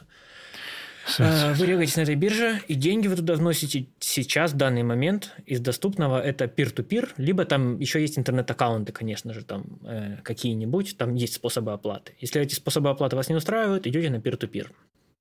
Ну, peer-to-peer сейчас он пока что стабильный, надежный, ну, вопрос, самый адекватный способ. Вопрос, что купить. На этом там, давай, давай остановимся на Binance как пример. Не, угу. я, я, я сам пользуюсь Binance, но я не хочу его рекомендовать, потому что просто другим не пользуюсь. Поэтому, мне кажется, они все примерно плюс-минус одинаковые. Человек лучше пусть сам себе выберет. Но будем говорить, например, Binance, просто потому что он как бы... На, ну, из того, что я пользовался да, то есть регаешь на Binance. Давай по практике. А, на понимаешь, практике, какую сумму ты хочешь закинуть. Понятное дело, сначала делаешь с тестовой небольшой суммой, чтобы понять вообще, как это все работает. Можешь ли ты здесь ошибиться, отработать до схему, так сказать. И вопрос, что же купить стоит. Опять же, нужно определиться с целями. Для чего эта криптовалюта покупается? Для хранения, да, там, если даже небольшая сумма, все равно, хочешь ли ты ее там хранить, либо ты ее хочешь кому-то переводить. А в случае, если это задача перевести, покупается криптовалюта, у которой дешевый перевод – их много. Там самые популярные по, деш... по дешевизне перевода сейчас это Raven, Raven, Ripple, Litecoin и там еще несколько. А, плюс, вот, кстати, конечно... про Litecoin много рекомендаций слышал, но вот в моей практике лайткоины какие-то большие, все равно по сравнению с Ripple, там очень большие комиссии. И там самые низкие есть... комиссии, которые я видел, это вот Ripple и Ton. Ну, во всяком случае, мне они больше всего нравятся. Там еще есть фишка, что у некоторых криптовалют э, комиссия идет, да, вот как, как процент от суммы, да, там биржа берет и так далее, а у некоторых сама транзакция стоит денег. Вот, э, в основном сейчас считается дорогими транзакциями сеть Ethereum, потому что у нее огромная нагрузка от э, этих NFT-шек, там постоянно люди ими торгуют, покупают, продают. Соответственно, высокая нагрузка, высокий спрос на вычислительные мощности, а все транзакции выполняются, собственно, вычислительными мощностями в данный момент. Так называемый алгоритм uh, Proof of Work. То есть какое-то действие выполняется работой, подтверждается. То есть компьютеры физически считают эти транзакции как очень, слож, очень сложным алгоритмом. Алгоритм специально сложный, чтобы сложно было это подделать. И эта сложность алгоритма подтверждает транзакцию. Поэтому транзакция стоит дорого, потому что майнеры сидят, включают компьютеры, жгут электричество и ожидают за это получить деньги.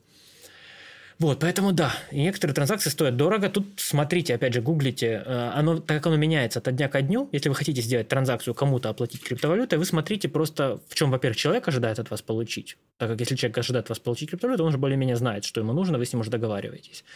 А если вы сами решаете, в чем оплатить, а, просто погуглите, в чем сейчас выгодно. То есть, э, как, выгодно перевести средства, в какой валюте. И смотрите более-менее актуальные видосы.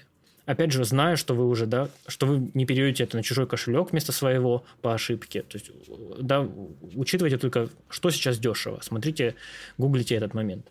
В основном это, да, вот популярные, там, Тон, Ripple и тому подобное. Я вот в Ripple несколько раз переводил, нормально переводилось, без больших там суперкомиссий. Да, но э, покупая криптовалюту, э, вы понимаете, что, что ну, вы берете на себя, нужно взять на себя ответственность и понимать, что вы разбираетесь в этом вопросе и рискуете. Потому что рынок волатилен. Если вы сегодня купили ее на 100 долларов, завтра она у вас превратилась в 80 долларов, э, я бы советовал не паниковать, но если эта криптовалюта рисковая, то, возможно, стоит и извлекать свои 80 долларов. Но в целом я бы рассматривал вот такой последний вариант, когда, да, там, условно, эфириум или биткоин, как люди покупают, не знаю, там, картину. Человек покупает картину, думает, так, куплю эту картину, она потом будет дороже. Либо там куплю квартиру, потом продам через 5 лет. Да, там есть деньги у человека. Вот это один из способов вот так отложить деньги. Потому что ну, люди, у которых есть деньги, они не, не, не вкидывают их все в одно место, потому что больше шансов прогореть. А вот когда это распределение чуть туда, чуть туда, чуть туда, и вот один из этих чуть, это в том числе криптовалюта. И это вкладывается как раз не в стейблкоин, потому что это аналог доллара. Никому не выгодно, просто, то есть невыгодно просто, чтобы лежали доллары, потому что они тоже дешевеют. Люди тогда используют не стейблкоин, а используют конкретную криптовалюту, которая, которой они доверяют и которой они видят потенциал роста.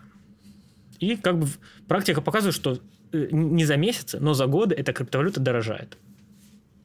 А, то есть, э, еще раз э, повторить, что я думаю, стоит, что стейблкоины нужно покупать только тогда, когда у вас проблема купить просто реальную валюту. И во всех хотите, остальных случаях... Вы хотите доллары иметь просто, да, по факту. То есть во всех остальных случаях стейблкоины, они мало смысла имеют. Только если именно вот физически э, валюты фиатной, ее просто нет. А стейблкоины будут всегда. Всегда, когда есть доступ к интернету, я бы сказал. Да. Ну, опять же, э, когда вот так, такие изменения на рынке, вовремя, если бы получилось бы успеть купить, да, там, подумать головой, там, условно, 10 тысяч рублей потратить на 150 долларов, когда был курс старый, и сейчас это уже было 30 тысяч рублей. Ну, то есть, просто сохранить свои рубли. Как люди в панике покупают там телевизоры, телефоны и так далее, вот один из этих способов можно просто купить стейблкоин, и это как бы менее рисково, чем покупать технику, которая может быть не нужна. Потому что стейблкоин да, да. более-менее живая штука, которую вот вы можете попробовать там 500 рублей закинуть, снять и увидеть, как это происходит, как это работает. По сути, это да. аналог покупки долларов бумажных, которые еще возможно вложить прямо на бирже куда-либо. А там уже биржа вам расскажет, куда и как, какие риски. Вот, это вот, вот основное, что можно в обычной жизни сделать со своими деньгами, если вы хотите повзаимодействовать с криптой. То есть обычная биржа, на нее сейчас почти всегда это peer-to-peer торговля вводится, а там уже один из нескольких путей, куда вы дальше двигаетесь. Потом, когда вот уже на, бир... на обычной бирже вы осваиваетесь, тут уже есть смысл изучать децентрализованные биржи, повторюсь, Uniswap, PancakeSwap, SushiSwap. Они, э, по сути, они отвязывают вас от какой-то компании юридической, физической, но они отвязывают вас, отвязывают вас, конечно же, и от фиата.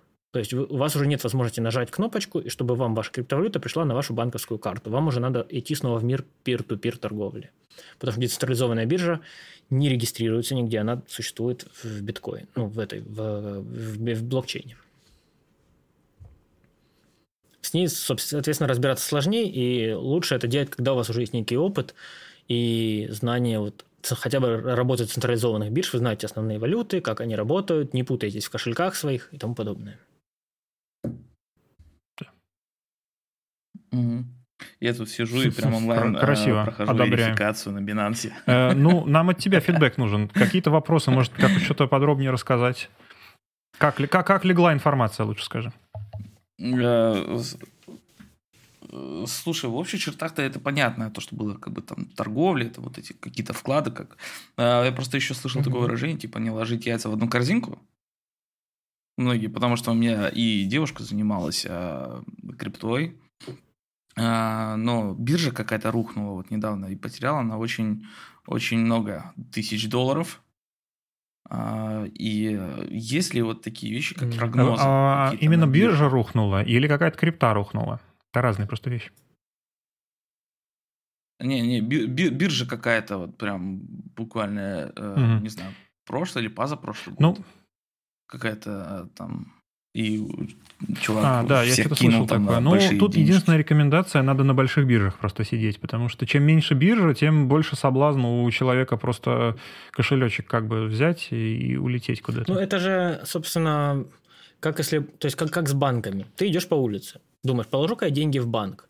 А, смотришь там на Сбер, да, допустим, смотришь там еще какой-то банк, крупный, который ты знаешь. Потом смотришь там банк а, Воронеж, за углом находись банк ты такой, хм, а у них процентов в три раза лучше, чем у остальных. Ты такой, прикольно, в три раза лучше процент. Но пойдешь ли ты в такой банк, который видно, что открылся вчера, у которого еще ступень, на ступеньках э, там штукатурка э, не убрана, не, под, не подметена, у которых одно отделение, и о котором ты узнал из рекламы э, человека, который дает бумажки. Понимаешь, да? То есть ты можешь пойти в этот банк, он зареганный, он нормальный. Но то, что он, шанс, что он подгорит, не, намного, намного выше, чем шанс, что прогорит банк, которому, которому 100 лет, у которого 100 отделений в каждом городе, который ты с детства знаешь. Ну, допустим, да, то есть ну, с биржами ну, э, в, в крипте то же самое абсолютно. То есть большие обещания, есть, мож... большие выгоды, которые тебе сулят, зачастую э, повышают риски. То есть э, один из простых способов, сейчас э, вот э, ну, прости мысль, э, э, как бы закончить, чтобы здесь Э, один из самых простых способов, э, как проверить вообще биржу, дата создания и капитализация. То есть вот сколько, грубо говоря, в ней бабок крутится. И, ну, в принципе, сразу можешь там какие-то там первые пять и mm. ниже даже и не смотреть. И с чего мы начинали сначала, что если у тебя цель хранения денег, которые ты боишься потерять, то есть это более-менее крупная сумма, первое, с чего ты начинаешь, это уходя с биржи в холодный кошелек. Холодный кошелек, какая биржа бы ни исчезала, не появлялась, твоя криптовалюта на твоем холодном кошельке, это твоя ответственность, она с биржей не связана уже. То есть, если она пропадет, кошелек. то только твой косяк уже будет. Да, либо а... твой косяк, либо в целом криптовалюта исчезнет. То есть тут насколько ты веришь там условному биткоину, будет ли он существовать или нет через 5 лет, или там, когда он тебе понадобится. Скорее всего, будет. Да, да. Но просто нужно всегда озвучивать, что если ты положил тысячу долларов в биткоин и создал холодный биткоин кошелек, да, вот с этой тысячей долларов, то она настолько надежна, насколько надежно ты хранишь, а, пароль вот от, от этого кошелька, б, насколько ты доверяешь, что биткоин продолжит существовать и не подешевеет, да, то есть тебя же интересует все-таки реальная потом цена в итоге. То есть вот ты говоришь, что девушка потеряла очень много, потому что прогорела биржа, как раз она нарушила принцип, э, принцип А, хранить все, э, хранить большую часть в холодном кошельке, если это прям большая сумма. Б, э, не хранить все на одной бирже.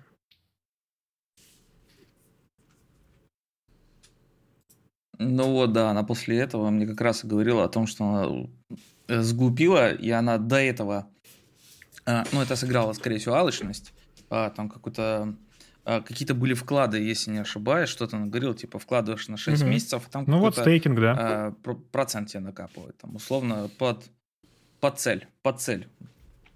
И она вложила около 7 тысяч долларов, ну то есть все разом, не разделив это, не оставив где-либо. То есть всю сумму несла. И ну вот смотри, если бы она вложила 10%, 10 а, от этой суммы, а остальные 90% вложила бы на пяти других биржах, да, там и часть на холодном оставила, то она потеряла всего лишь 10% своей суммы, а на других биржах, которые не прогорели, да, потому что не все же биржи прогорают, она бы там у свои 10% бы получила обратно просто. И все. Да. Ну, это такой фактор алчности немножко сыграл в этом плане. Э, ну, то есть я веду к тому, что э, как мое заключение, то, что ни в коем случае не вестись на а, большой какой-то процент вложений, и не вкладывать, наверное, какие-то э, Вообще, ну, от я, того, я считаю, что у тебя есть, не надо считаю, вкладывать принцип крипты – это туда То не стоит вкладывать делить. столько, сколько ты не готов потерять. То есть, если это сумма, которая, от которой зависит твоя жизнь, ее не стоит туда вкладывать. То есть, туда стоит вложить то, то за что ты, э, чего не зависит твоя жизнь. То есть, да, там какие-то сбережения, но не все. То есть, понятное дело, что ты можешь да, 10-15% ну, свои спокойно. Да, но типа, мы просто сейчас учитываем, вот, вот, что у нас сейчас происходит с рынком, да, вот эта вся дуристика. И там, когда у тебя там какие-то были рубли, ты за них купил э, на Binance условном э, стейблкоин, передержал и потом его вывел. Или там расплатился за что-то, да, э, через Binance. Сейчас уже даже вот у меня VPN, кстати, я заметил, можно криптовалютой оплатить. Надо будет в следующий раз попробовать. Прям интересно стало. То есть постепенно появляются сервисы, которые платятся. То есть ты как бы можешь переждать бурю, но понимая, что ты, во-первых, э, также вкладывая деньги в банк рискуешь. То есть риски примерно равные. Ну да, то есть там банк, он говорит просто, поставит тебя перед фактом, что извините, вот ну больше вот этой суммы вы снять пока что не можете. Да. Или там, например, а валюту тоже сейчас мы, к сожалению, продать вам не можем. Ну, либо по какому-то там курсу там x30%. Даже, даже ну, посмотрев на длину нашей жизни, у нас мы не, не старые люди, за нашу жизнь, э, по крайней мере, я успел родиться в одной стране, э, потом э, пойти в школу в другой, э, и когда я заканчивал университет, я уже оказался в третьей, и это все в рамках одного города. И сейчас уже, грубо говоря, это уже четвертая страна становится постепенно, неизвестно какая, да, то есть, э, то есть можно родиться в Советском Союзе, вырасти в России, э, и, неизвестно, что дальше будет со страной, с банком, то есть всегда любая страна может перестать существовать, закрыть все свои банки, открыть новые банки, э, может страна стать в железном занавесе, может наоборот, то есть все эти риски, они вот они у нас перед глазами происходят, когда ты такой, не, ну виза не станет уходить с рынка или MasterCard, а уходит. Ты такой, не, ну Netflix же будет работать. А он такой, а мы уйдем. Или что-нибудь там. Все VPN не забанят, тут раз уже 20 VPN забанили. Ну, человек... Человек просто всегда ищет стабильности. То есть он ждет, что в течение там, 20 лет у него, ну, не то чтобы стабильность, будет прирост, только прирост. Да, но... То есть никогда не думает. Но тут выходит потери. так, что... Постоянно ищет стабильность. Вот диверсификация как раз и спасает от нестабильности. То есть наш поиск стабильности – это возможность как-то диверсифицироваться. И вот криптовалюта сейчас один из способов, что можно сделать. Но я, я ни в коем случае, конечно же, людям не советую туда лезть, бежать, все вкладывать. есть, если, если интересно, если а, ты такой думаешь, хм, прикольно, хочу разобраться. То есть это вот тема, когда ты такой, хм, прикольно, хочу разобраться, и понимаешь, какие ты можешь э, получить с этого выгоды и какие есть риски. Есть, Тут я бы даже дал бы общую рекомендацию. Э, самое главное — ловить себя за руку, когда чувствуешь, что готов принять импульсивное эмоциональное решение. У меня вообще вот по жизни так, если я покупаю любое, вот вообще что угодно, там технику, там не технику, и я выбираю это меньше, чем две недели, прежде чем отдать деньги, то я почти всегда разочаровываюсь в покупке. Поинтересуйтесь, скачайте, скачайте приложение, Под, посмотрите. Да. Э, посмотрите, может быть, оно у вас не работает, может, там какой-то надо придумывать там доступ, там с интернетом, еще что-то. Э, может, вам слишком это головняк, эти пароли хранить, потому что, э, ну, вот уже сейчас там количество паролей, которые хранишь, оно там уже за, за полсотни начинает переваливать. Да, возможно, кстати, начать стоит с того, что в целом обезопасить себя и свой компьютер, до того, как вообще заниматься криптовалютой, проверить, эм, что все пароли в безопасности, да, потому что часто Google там говорит, ой, ваши пароли там были компрометированы на таких-то сайтах. Проверить это. Есть платные приложения по хранению паролей. Изучить возможно, эти приложения и ничего. А, защитить свой трафик. Я считаю, что лучше подобрать хороший VPN с хорошей репутацией, который там стоит условно 1000 рублей в год, но он то есть лучше, да, да не бесплатный. Бесплатный VPN в должен на чем-то зарабатывать. Информация. На чем, по-вашему, зарабатывает бесплатный VPN? Если все, что у него есть, это ваш трафик, да. Поэтому я бы не рисковал бесплатным VPN. Платный VPN зарабатывает, видно на чем, вы ему даете деньги за подписку. А там уже гуглить, если были ли случаи в истории этого VPN, что данные как-то вытекали. Я видел, там есть известные VPN, которые ютуберы разные рекламировали. Я не помню название, там есть популярный там Viper VPN, NordVPN и так далее. И так далее. Какой-то из них а, один а, был случай, что там что-то с данными было у людей. Э, у большинства платных такой проблемы нет. Ну, VPN это как любой сервис, да, вам нужно все равно доверять компании. Как вы доверяете э, Гуглу э, свои данные на, на своем телефоне или Apple. То есть он как бы говорит, что ваши данные в безопасности, но потом, когда вы обсуждаете покупку бензопилы, у вас почему-то обсуждаете словами, да, ртом, а покупку бензопилы, у вас почему-то потом реклама бензопилы высвечивается э, в интернете. Это же тоже ваши данные. То есть всегда нужно свои данные проверять, в безопасности они или нет. О, кстати... Моя любимая история, mm. как мой товарищ по WhatsApp обсуждал, что там кто-то купил водительские права, и ему на следующий день реклама в Гугле «Не покупай водительские права, лучше пойди в нашу автошколу». Круто, да. Вот, есть интересный подкаст у Джо Рогана. А, к нему приходил специалист, который показывает, как Google следит за нами, что а, и Facebook даже. То есть даже человек не зареган на Фейсбуке, так как этого человека на Фейсбуке обсуждают знакомые, а, Facebook формирует закрытый образ этого человека, и у него уже как бы есть виртуальный этот человек на Фейсбуке. То есть виртуальный аккаунт все равно где-то внутри уже существует. Если человек доста- достаточно, был, достаточно упоминался. То же самое там с гуглами и всеми, всеми, всеми сайтами. Эти, да, почему Google так богат? Потому что наша информация стоит таких денег. И э, да, пусть они говорят, что эта информация обезличена, но он же знает, чего вы хотите, чтобы показать вам рекламу. Э, а тоже вы решаете, стоит ли ваша информация этих денег или нет. Есть, кстати, прикольные новые браузеры, э, безопасные. Поисковики разные есть, более, так сказать, обезличенные, чем Google. Но, но Тогда Go есть, Brave есть Search, DuckDuckGo, и Brave типа. есть браузер. Тоже можно поизучать хорошая или нет штука. Вот, но в них, конечно же, вы платите удобство. То есть, если в Гугле вы там что-то нажали, у вас на телефон там перешла ссылка, или в Apple, да, там AirDrop и все остальное, то в сервисах, которые больше за безопасность, так у них меньше денег, потому что они могут продать вашу инфу, потому что они ее не собирают, по крайней мере, официально, а, то и денег у них меньше на, на саму поддержку, на разработку сервиса. Поэтому зачастую, если человек э, хочет чтобы данные, в том числе да, вот криптокошельки, были в безопасности, он компрометирует, он либо э, ему нужно больше париться, да, если мы говорим, вот бумажный кошелек, тебе надо на бумаге написать и хранить эту бумагу, чтобы ее никто не увидел где-то. То есть тебе это очень неудобно. И как только ты повышаешь уровень удобства, ты понижаешь уровень безопасности. Вплоть до того, что ты регаешься на каком-то сайте, и уже твои данные на сайте, да, твой кошелек. А, если ты еще меньше хочешь запарить, чтобы за тебя за это разобрались, то ты уже доверяешь данные другому человеку, который за тебя там будет регаться и тебе рассказывать, что делать. Да? То есть тебе уже, ты уже доверяешь вообще другому человеку. И то есть уровень запарности и уровень безопасности – это как бы два противопоставленных друг другу параметра как по мне. То есть, чем больше запариваешься в безопасности, тем ты в большей безопасности, но тебе надо запариваться. Уменьшаешь уровень запаренности, а уменьшаешь уровень безопасности. Ну да, так и есть. Ну, надо бы какой-то типа pipeline новичка бы вывести теперь а, последовательности. Если говорить там типа о, э, скажем, сам, одна из самых распиаренных, которая, ну, лично для меня, это Binance, да? Регистрация, а, прохождение Давай, смотри, я бы начал до регистрации убедиться, что денег да, что в порядке твой комп, что у тебя а трафик про безопасность а, в порядке, да. Э, нет, паро, нет э, никаких... Э, то же самое, собственно, с приложениями банкинга. Ты же на, на сайт банка заходишь, логинишься, тут тоже надо безопасность. То есть, что у тебя хотя бы пароли нигде не, не с общественного компьютера. Да, что пароли уни, уни, универ, уникальны, что они сложные. То есть, уже при регистрации нужно использовать email, который в безопасности, и пароль, который сложный, и который ты не засветишь нигде. А там уже дальше, да, вот регистрация. Как ты дальше понимаешь, Денис, продолжи, извини, перебил.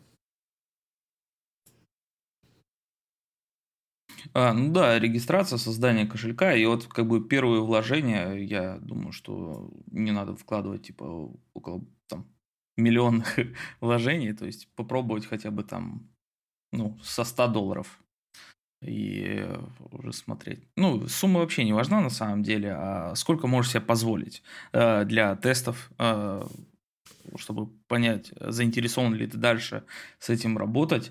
А дальше вот вложения там бы как бы в какие, надо ли вкладываться в крипту, либо уже ты хочешь там на бирже, либо хранить, либо ты хочешь а, да, то есть и тут фишка в том, что вот когда ты это, первую минимальную, если ты делаешь какую-то штуку, там почти для всех обменов, для всех конвертаций есть какая-то минимальная сумма.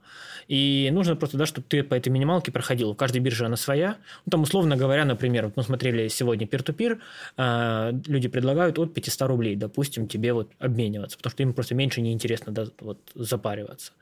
То есть ты можешь там 500 рублей закинуть на условный Binance через peer-to-peer и посмотреть, что ты можешь на реально, реально на Binance с ними сделать. Можешь, опять же, никто тебе не запрещает создать второй аккаунт там жены и перекинуть ей эти 500 рублей, посмотреть, что будет. Или там другу сказать, давай я тебе скину там 500 э, рублей в виде Raven коинов или Ripple, а, посмотрим, что тебе придет, ты мне скинешь их обратно. То есть, э, ну, это же поиграться на кошечках, как бы, да, пока не попробуешь, ты не узнаешь. А, а практика, она помогает разобраться. Ну, как цветокоррекция. Ты не сможешь делать хорошую цветокоррекцию, если ты не жмакаешь каждый день, не крутишь колеса, не, не щупаешь материал. Тут то же самое. Пока ты не, не откроешь сайт, не пощупаешь его интерфейс, не поразбираешься, оно все будет непонятное что-то. А потом, когда ты уже открыл такой, а, ну, а что это? Погуглю. И ты уже начинаешь гуглить какой-то конкретный момент, читать, что это, и разбираться. Понятно, что это, блин, это время, конечно. Время это сложно. Ну и вот тут еще а, Очередной раз плюс э, централизованных бирж в том, что если ты на ней регистрируешься, то ты автоматом уже как бы имеешь все кошельки всех криптовалют на ней. То есть уже ничего дополнительно создавать не надо. Ты просто открываешь список э, своих активов, и там прям все кошельки можно даже в поиске вбить, какой кошелек тебе нужен. Да, там у тебя уже уникальный адрес, ты можешь на него закинуть, с него перевести, если у него что есть. Ну, то есть, и, опять же, централизованные биржи очень удобны по интерфейсу. То есть, чем более богатая биржа, тем больше денег на разработку интерфейсов, туториалов и тому подобного. Поэтому как бы хотя бы бесплатно зарегаться на сайте и посмотреть. Я, я даже думал насчет того, чтобы взять, предложить рефералку, э, потому что рефералка позволяет снизить Э, проценты конвертаций для обоих участников этой рефералки. То есть того, кто дает ссылку, и того, кто по ней регается. Но я подумал, что это уже может дать какое-то предубеждение, типа, ага, но я ищу здесь свою выгоду, поэтому я считаю, что рефералки не стоит давать даже. Ну, да, поэтому рефералка лучше дадим если мою вы хотите сами зарегаться и позвать кого-то, создайте рефералку. Ну вот, мне ну, как раз уникальный, я уникальный реферальный да, я бы не стал рефералку распиарить, просто потому что я не хочу здесь показывать да, да, да. То есть а, мои, ну, мои доля, выгоды доля в том, что я рассказываю о криптовалютах вообще людей, э, ну, Потому что я не особо ими занимаюсь, просто интересовался да, самим процессом, как оно работает э, и вообще что это. Поэтому мой, мой Поэтому, если хотите помочь ресурсу, заходите как в Telegram, и там вы найдете ссылки. Там не, ну у нас почему? У нас, у нас же зарегистрирован, у нас есть бот, который отвечает всем желающим, которые хотят поддержать наш подкаст. Я считаю, что это уже достаточно. Вообще, комментарии, лайки и подписки лучшие друзья. Угу. У меня еще такой вот вопрос. Вот так как вы, ребята, уже, которые имеете дело с этим, а, с этими кошельками, и всякими э, криптами, насколько, по вашим ощущениям, оно будет больше вводиться и, ну, в обиход вообще? К оплате, вот как ты говоришь, Жень, то, что у тебя а, VPN уже предлагает оплату криптой. Или насколько это удобно по ощущениям, чтобы опять же, так как SWIFT отключили, да, перевод Здесь все упирается чисто в регулирование органами. То есть вот э, буквально, по-моему, на днях должны подписать в США новые э, законодательства по поводу а, оборота криптовалют, и уже от него уже можно будет плясать, скорее всего, весь мир будет от законодательства США дальше плясать. Это максимально удобно, это когда умеешь, это буквально там два раза Ctrl-C, Ctrl-V нажать и нажать ОК, и в целом это мгновенно. Да, то есть, ну вот, то есть для нужд... Э, вопрос регулирования, не более. Для нужд с кем-то расплатиться, это уже сейчас, если человек тоже в криптовалюте работает, ну, я, по крайней мере, э, клиентам, когда они спрашивают да, там, про оплату, я говорю, что я такие-то такие платформы использую, если что, крипту тоже могу. То есть я вот, вот так пока с клиентами общаюсь. То есть я готов принять ее. Там как уже вывести, ну, вопрос технический. То есть главное, чтобы клиент был готов ее перевести. И да, то есть наш интерес, как обычных людей в криптовалюте, заключается в том, что мы ждем, как государство разных стран будет на нее реагировать. То есть все слышали недавно новости, что Центробанк России предложил запретить криптовалюту, вообще запретить. Сразу там криптовалюта чуть просела, но э, большинство стран что делают? Они такие, о, новая движуха, можно это обложить налогами и они обкладывают это налогами. Но здесь вопрос в том, насколько грамотно будет э, вот налоговое законодательство в этом разрезе, потому что одно дело, знаешь, все все вот эти операции налогом облагать, это не очень выгодно, потому что много мелких операций есть, там люди мания там по копеечке приходят, да, по какой-то, например. Либо там тебе скинули там доллар, ты должен там налоговую декларацию заполнять. То есть здесь, или там ты занял кому-то, тебе вернули, а тебя, когда ты будешь выводить с биржи, зафиксируют это как прибыль. Хотя это ты сам вводил это месяц назад, да, и сейчас выводишь. То есть нужно, чтобы было грамотное законодательство, которое разработали, и чтобы минимальное, так сказать, трение от финансовых институций, не знаю, как на русском, институтов, от финансовых институтов да, было. Да. То есть чтобы они не препятствовали появлению нового. Потому что в целом учитывая, что большинство криптовалют децентрализованы, ты никак физически не можешь их запретить а, в их виртуальном мире, да, то есть в интернете. Только можешь человека от интернета отрезать. То есть они существуют, они, ты их не отследишь, ты с ними ничего не сделаешь в децентрализованном виде. Все, а, все, что как государство может вмешаться, это вот на этапе ввода-вывода а, криптовалюты и, и фиата. Фиат – да, реальные деньги. То есть на вот этом этапе, как это взаимодействует с официальными биржами централизованными, либо, с людьми, которые вот peer-to-peer, они же тоже имеют эту криптовалюту, да, ты им платишь деньги, они переводят тебе криптовалюту, но они же тоже должны как-то покупать иногда каким-то образом. И вот государства могут только в этом контексте помешать. То есть вопрос развития – это вопрос, да, развития законодательства, которое будет это принимать. В целом сейчас все готово к тому, чтобы нормально вести экономические отношения через это. Кроме, наверное, вот э, пока сложно многим бизнесам именно по оплате. То есть это Илон Маск ввел оплаты в биткоинах, потом закрыл, потому что криптовалюта волатильна, сильно меняется ее цена. И люди должны понимать вот эту переменчивость цен. То есть, наверное, должны быть сервисы готовы к тому, что эта цена будет динамическая. То есть, ты, ты знаешь, да, например, что там чизбургер стоит 60 рублей. А, но если это будет чизбургер цена в биткоинах, то она будет, грубо говоря, меняться каждую секунду. То есть он стоит сегодня 60, 62,3 рубля, 62 и 1 рубль. Вот так. Это будет меняться, и в момент оплаты у тебя будет цена вот так двигаться. И это понятное дело, что... А в... послезавтра чизбургера вообще не будет. Да, их вообще, или вообще не будет. Кто знал. А, вот. И в рознице это сложно. Но в, в мире интернета это не так уж сложно. Поэтому это постепенно внедряется, это появляется. В мире переводов между людьми в целом уже ничего не мешает, ты можешь просто брать и делать. Главное, ну, иметь, собственно, эту криптовалюту для переводов. И понимать, как ее... И доступ в интернет, собственно. Да, как с, с мобильным банком. То есть, то есть в, в идеале это ничем не отличается от того, что зашел в Сбер, нажал кому перевести, да, то есть только вместо ввода карточки или ввода номера телефона ты вводишь адрес криптокошелька в свой криптокошелек, да, куда перевести, собственно. А так по скорости, по цене перевода, да, там, конечно же, в Сбере внутри банка ноль, но Сбер же зарабатывает на чем? То, что твои деньги у него лежат в конечном итоге. Он их крутит по-своему. Вот. То же самое с криптовалютой, но там более прозрачно, тебе просто берут за транзакции. Ну, чисто теоретически, в каком-то ближайшем будущем мне могут звонить друзья и говорить, типа, займи, э, займи пару монеток.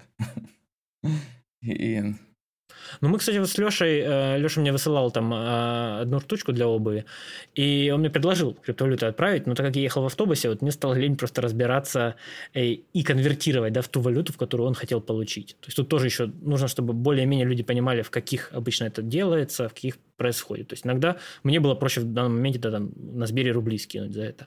Но в теории криптовалюты уже тоже можно, просто надо чуть-чуть, вот, чтобы это освоилось. Так как сейчас хайп, вот этот NFT и всего остального, в целом это через пару лет это уже люди будут более-менее э, использовать иногда. Опять же, да, стоит оговориться, что у нас есть еще серая и черная экономика, где люди торгуют всякими запрещенными веществами и тому подобным. Э, я не знаю, я не пользовался никогда. Но вроде как криптовалютой там как раз очень сильно пользуются. Может быть, отчасти поэтому государства боятся этой штуки. Но я считаю, что так как они все равно не могут это контролировать, это лучше взять, э, знаешь, так, этот поток направить в какое-то русло и хотя бы обычных людей научить э, платить, взаимодействовать, то есть регулировать, не контролировать полностью, что невозможно, а хотя бы регуляцию какую-то сделать, потому что, да, криптовалюта, она вот давно уже там на черных рынках, да, там, если вы видели сериал, помнишь там про этот Э, How to Sell Drugs Online Fast. Классный на Netflix сериал, мне понравился. Там они вот типа лет пять назад уже там типа интернет-магазин открыли там всех вот этих таблеток, всего остального. И там чувак там типа миллионы зарабатывал, его поймали, конечно, потому что он был пацан-студент типа или школьник. Вот, но это уже как бы было. То есть уже много лет назад. Просто, опять же, у нас еще медленнее все это здесь приходит. Молодежь в целом у меня товарищ как раз да, говорил а, такую вещь, типа, и, ну, он не успевал а, сделать заказ, а, или что-то там у него должны были быть дела, ну, колорист. И говорит, «Э, есть клиент, я, я бы тебе его отдал, но они, типа, криптой оплачивают мне. Ну, они из э, там, Африки откуда-то. Они оплачивают мне криптой. Ну, то есть, Угу. Вот видите, даже в нашем таком деле можно спокойно уже э, работать в этом плане, то есть обмениваться криптой. Ну смотри, ну вот санкции сейчас ввели, а как, как тебе сейчас заплатит клиент из США, например? Свифт э, в половине банков закрыт, тебе надо новый банк открывать. И Свифт там комиссия 10-60 долларов. То есть, ну, это дорого. И платформы эти все PayPal и так далее, вот они дернулись. Ну, да, уже не, никак, никак. Понимаешь, все, они закрылись. И вот как раз вот удобно то есть, а крипта она есть, она никуда не делась. Тебе просто сложно, да, единственное, что поменять потом крипту на рубли, но пути вот пир-ту-пир мы объяснили. Ну, как раз он говорил там о СТД или как-то так. Э, обменивал он потом и вообще не парился. Все. Да, да. Тут единственная, как бы, какая может быть сложность, это в налогообложении. То есть, если ты, например, ну, в российском нынешнем законодательстве, если ты работаешь, например, как самозанятый, то тебе нужно, когда ты декларируешь налоги, тебе нужно указывать, по какой статье они тебе пришли. И если ты говоришь, что это, например, иностранная организация, а пришло оно, например, там, с банковской карточки через peer-to-peer, которая российская, то там они могут начать придираться, но, опять же, это пока что это не, не, не массовые проблемы, то есть они локально все решаются. То есть, если ты в банк, в конце концов, придешь там с выпиской, там, с копиями э, всех переписок, то в конце концов они ну, даже... Опять же, это только если по запросу клиента чек да, есть... нужен, там какой-нибудь, э, для того, чтобы задекларировать вот эти э, обмены валюты. Да, то есть, а пока, ну, криптаж, она же не запрещена. Тебе просто надо, если ты получаешь с нее прибыль, ее правильно задекларировать. Но это уже в каждой стране, так я, я не в России нахожусь, я российское законодательство не знаю в этом разрезе, но можно, да, почитать, как это декларируется. Это, ну, это просто доходы, просто они получены чуть другим способом, то есть поступления. Ты их просто декларируешь, да. Прикольно. На самом да? деле да. это оказалось как бы с вашими объяснениями гораздо проще, чем я себе это просто в голове представлял. Для меня это была просто паутина. А, ты заходишь на какую-то биржу, и там начинаются вот эти стеки пир-ту-пиры. Что? Куда? Зачем? Монетки? Какие? Я не понимал. Почему два кошелька? И так далее. Ну, тут Тут просто видишь, фишка в том, что ну, крипта это с точки зрения математики, это очень сложная технология. То есть это, это крутая вещь, да, это крутой программный код, он очень сложный. И тут можно понимать крипту как э, юзеру, А можно ее понимать как э, программисту. На уровне программиста ее очень сложно осознать, да, как это работает, что все вот эти вот э, подтверждают транзакцию. Но, опять же, можно гуглить, очень хороших видео много, да, вот там на примере бухгалтерских книг, как это описывается. Но мы как юзеры же не понимаем, в конечном итоге мы немножко понимаем, но мы не понимаем, как работает телефон, да, как работает даже не телефон целиком, а как работает аккумулятор. Но это обыватели не понимают, как работает аккумулятор. Дипломированный кристаллограф все понимает. Почему он выдает ток, как он его хранит. То есть мы не очень это понимаем. То есть то же самое с криптой. Ты, может, не очень понимаешь, но тебе надо понимать основы, да, как, э, какие есть опасности в использовании этого аккумулятора, почему в него нельзя втыкать любую зарядку. Да? То есть за нас позаботились, сделали разные порты в зарядках телефонов. Но по факту, если нам объяснять, что если ты сунешь не те провода, то аккумулятор загорится, и ты поранишься. Или там там разные ваты, вольтажи, э, сопротивление и тому подобное. То есть ты тоже начинаешь загружаться, такой, да я не могу пользоваться аккумулятором. Но есть как бы, да, user-friendly... Знаешь, э, способ. что я тебе могу объяснить как человеку, который вообще об этом ничего не понимает. А по большей части новички, которые услышат криптовалюту, они как раз в голове э, видят там где-то там из новостей или еще где-нибудь, что вот это код и так далее. Он такой, ё-моё, какой код? Надо в, чё, в этом понимать. Это если как сравнивать программу, ну, программное обеспечение с каким-то плохим интерфейсом и с хорошим, да, когда, допустим, через эти самые биржи ты можешь спокойно в хорошем интерфейсе, спокойно там ну, нажать кнопочку «Купить» э, такую-то валюту на такие-то денежки, да, условно. А вот обычный юзер, когда он слышит криптовалюту, он в голове у него такой, это надо какой-то код ввести, там вот этот супер, там что-то купить. Да, да, да, да, да, да. В голове, скорее всего, в первую очередь всплывает именно вот это, потому что до недавних пор я так думал, более того. Но оно, на самом деле, оно лет пять назад примерно так и выглядело все. То есть надо было прям шарить, надо было прям открывать там, знаешь, консоль, там, писать какие-то команды. То есть много у каких там сервисов. Это принципиально отличалось тем, что тогда нужно было холодные кошельки создавать. То есть тогда вот таких горячих кошельков с хорошими интерфейсами, у которых еще и синхронизируются между всеми устройствами, тогда еще не было. Ну вот, собственно, вся разница. Да, там сейчас Binance, например, авторизация. А, я на телефоне авторизовался, на компе мне уже не надо вбивать пароль, я через, э, этот, через QR-код авторизуюсь. Я сканирую камеру QR-код, меня пускает на, ну, этом, на компе. бирж например. уже помогает да, достаточно легко это освоить. Вот я сейчас вот сижу на айфоне в Binance, и там ну, относительно все просто. Ну, как бы все понятно. Да, там единственное, что видишь, там очень дофига разных интерфейсов. Просто нужно понимать, что, что каждый из них примерно по названию значит, и не лезть в тот, который тебе не, не интересует. Ну да, сейчас. просто сразу не пытаться лезть в дебри, хотя бы потих, потихоньку. Это все, да, ты правильно сказал, тренироваться на кошках. Да, то есть решать конкретную задачу. Так, я хочу сохранить такую-то сумму в так-то. Как мне это сделать? Ты уже такой, ну, кошелек создам. Да, там, или там, хочу перевести такую-то сумму туда-то. Угу. Сделаю вот это. То есть конкретную задачу, когда ты решил 5 задач, все, тебе уже за эти 5 задач, скорее всего, никогда в жизни и не выйдешь в рамках вот этого интерфейса, да, у которых там 50 mm. раз. А еще такой вопрос, обмен вот валютой между там, ну, участником и участником, да, из разных стран. А, по времени, а, сколько это может занимать? Допустим, если банковский перевод, он может занимать там до суток, да? А если вот как раз там монетками обмениваться какими-нибудь? Вот тут зависит как раз от того, какие это монетки. Да, там вот Леша говорил, что биткоин mm-hmm. может идти несколько дней. А, там... Эфир тоже очень долго Эфир может, может долго. Там у эфира даже, ты понял, ты выбираешь э, быстро, но дорого. Либо дешево, но ну, с долго. большой комиссией. Да, там у тебя, например, 30 долларов комиссия или 10. И разница там час или там 7 часов, допустим. А есть условный Ripple, который, ну, ты там, я вот переводил с одной биржи на другую когда-то, я нажал перевести, да, там вот, э, я написал, все, уж все ушло, я такой, иди. Пошел, сходил на Ильича, вернулся, смотрю, у меня уже на биржу пришло. И там записано вплоть до символа, с какого кошелька, на какой пришло, то есть оно уже все записывается. То есть, если бы я написал не так, то моя бы транзакция улетела на какой-то кошелек с другой буковкой в конце. Я бы увидел тогда по итогу, что оно все дошло успешно, но не мне.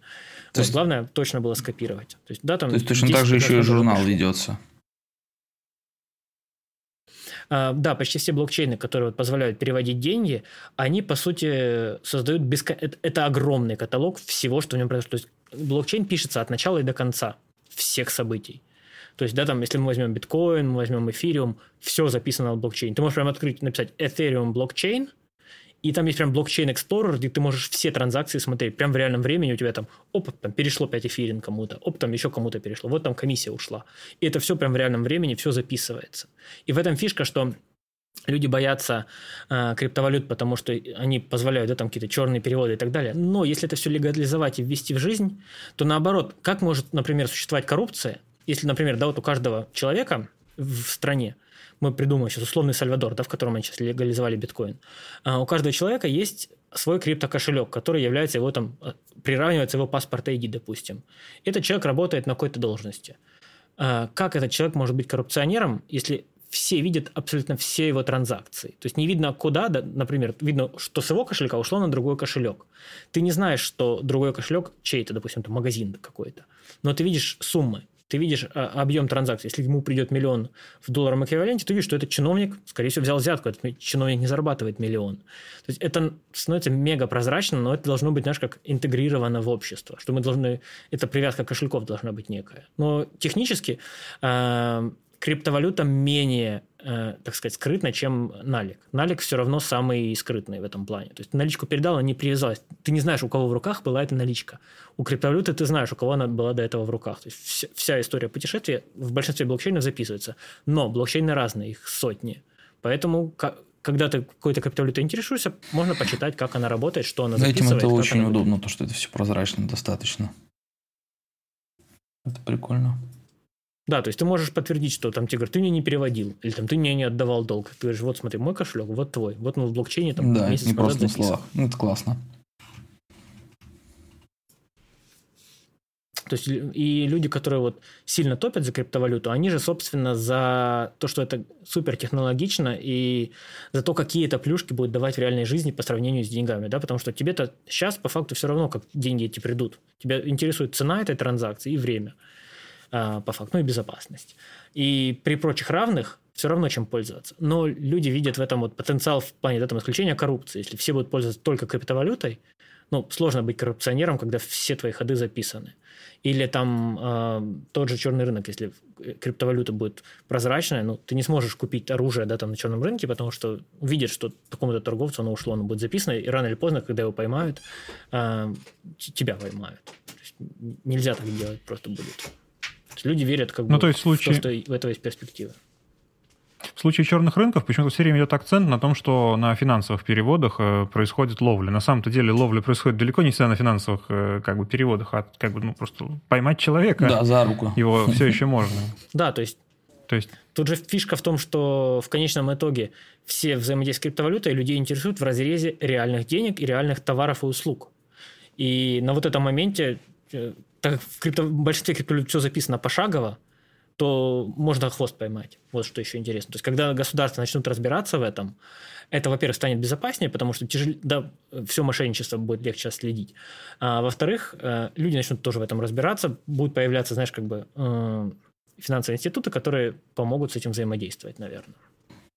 Более, более да, было бы прикольно, если бы наконец-то это ввели в обиход. В магазин пришел, фига оплатил. Но это придется да, скорее всего, будет такое, что будешь аналог Apple Pay, прикладываешь, да, да, типа вот такого. телефон, только Но это время, конечно, пройдет, пока придумают интерфейсы, пока внедрят это все. И пока это станет более выгодно, чем Apple Pay, потому что для тебя сейчас Apple Pay, сколько там, 0,5% там комиссия, да, в Apple Pay. Ты ее как бы не видишь, но магазин там внутри платит. То есть, а когда для магазина станет выгоднее в крипте это делать, и с государством сможет взаимодействовать в том, что он криптой пользуется, тогда магазин это ведет, конечно. То есть, это вопрос, так сказать, adoption на английском. Классная штука. Надо, короче, читать. Так, ну, ну, мы с вами уже тут э, обсуждаем больше двух часов, я думаю, можно... Да, я предлагаю заканчивать. Если у слушателей, слэш зрителей, если кто-то смотрит на ютубе, э, будут какие-то вопросы, пишите комменты, э, я постараюсь на них отвечать или давать вам полезные ссылки. Плюс мы приложим ссылочку на вот те моменты, о которых мы говорили, хотя бы, да, вот тезисно, о чем мы говорили, чтобы вы могли просто гуглить эти моменты и по ним уже как-то ориентироваться. Класс, класс, спасибо. Спасибо Денису за то, что нас выслушал. Ну, это было сложновато, но, по крайней мере, в голове э, вся вот эта кучка вопросов, она более-менее сложилась на реальный мир, э, на том, что это, в принципе, не так страшно, как кажется, просто немножко усидчивости чуть больше надо и э, выделить немножечко времени, чтобы почитать информацию об этом, потому что Опять же, повторюсь, до этого, до этого я думал, что это код 01100 и так далее. А сейчас э, понимаю, вот, э, зайдя на Binance э, с телефона, я вижу, что там есть простой интерфейс купить, продать у меня мой кошелек, что поступило, что ушло. И это кажется, ну, переведя на обычный мир, это твой обычный кошелек, который у тебя в кармане, просто это виртуально все э, зарегистрировано. И это очень прикольно. Да, это да. очень прикольно. Да, Дэн, мы тебя еще ждем. Подожди, Дэн, мы тебя еще ждем когда-нибудь на подкаст о цвете, а не о крипте, чтобы мы потерли о, о коллегах, каких-нибудь учителях. О, это я с удовольствием. Это я с удовольствием. И всем подобном. Да, я думаю, мы придумаем еще какую-нибудь интересную тему. Пишите вопросы Денису, я думаю, а, когда он следующий, а, следующий раз Сейчас в ближайшее время это посмотреть, как же все-таки работает этот HDR-лук из сериала «Основание». Разобрать. Да, да, я уже качаю сериал, кстати. Ты что, пират, что ли? Подписывайтесь на наши соцсети, оставляйте комментарии. Ну а мы с вами встретимся уже совсем скоро на волне цвета передачи.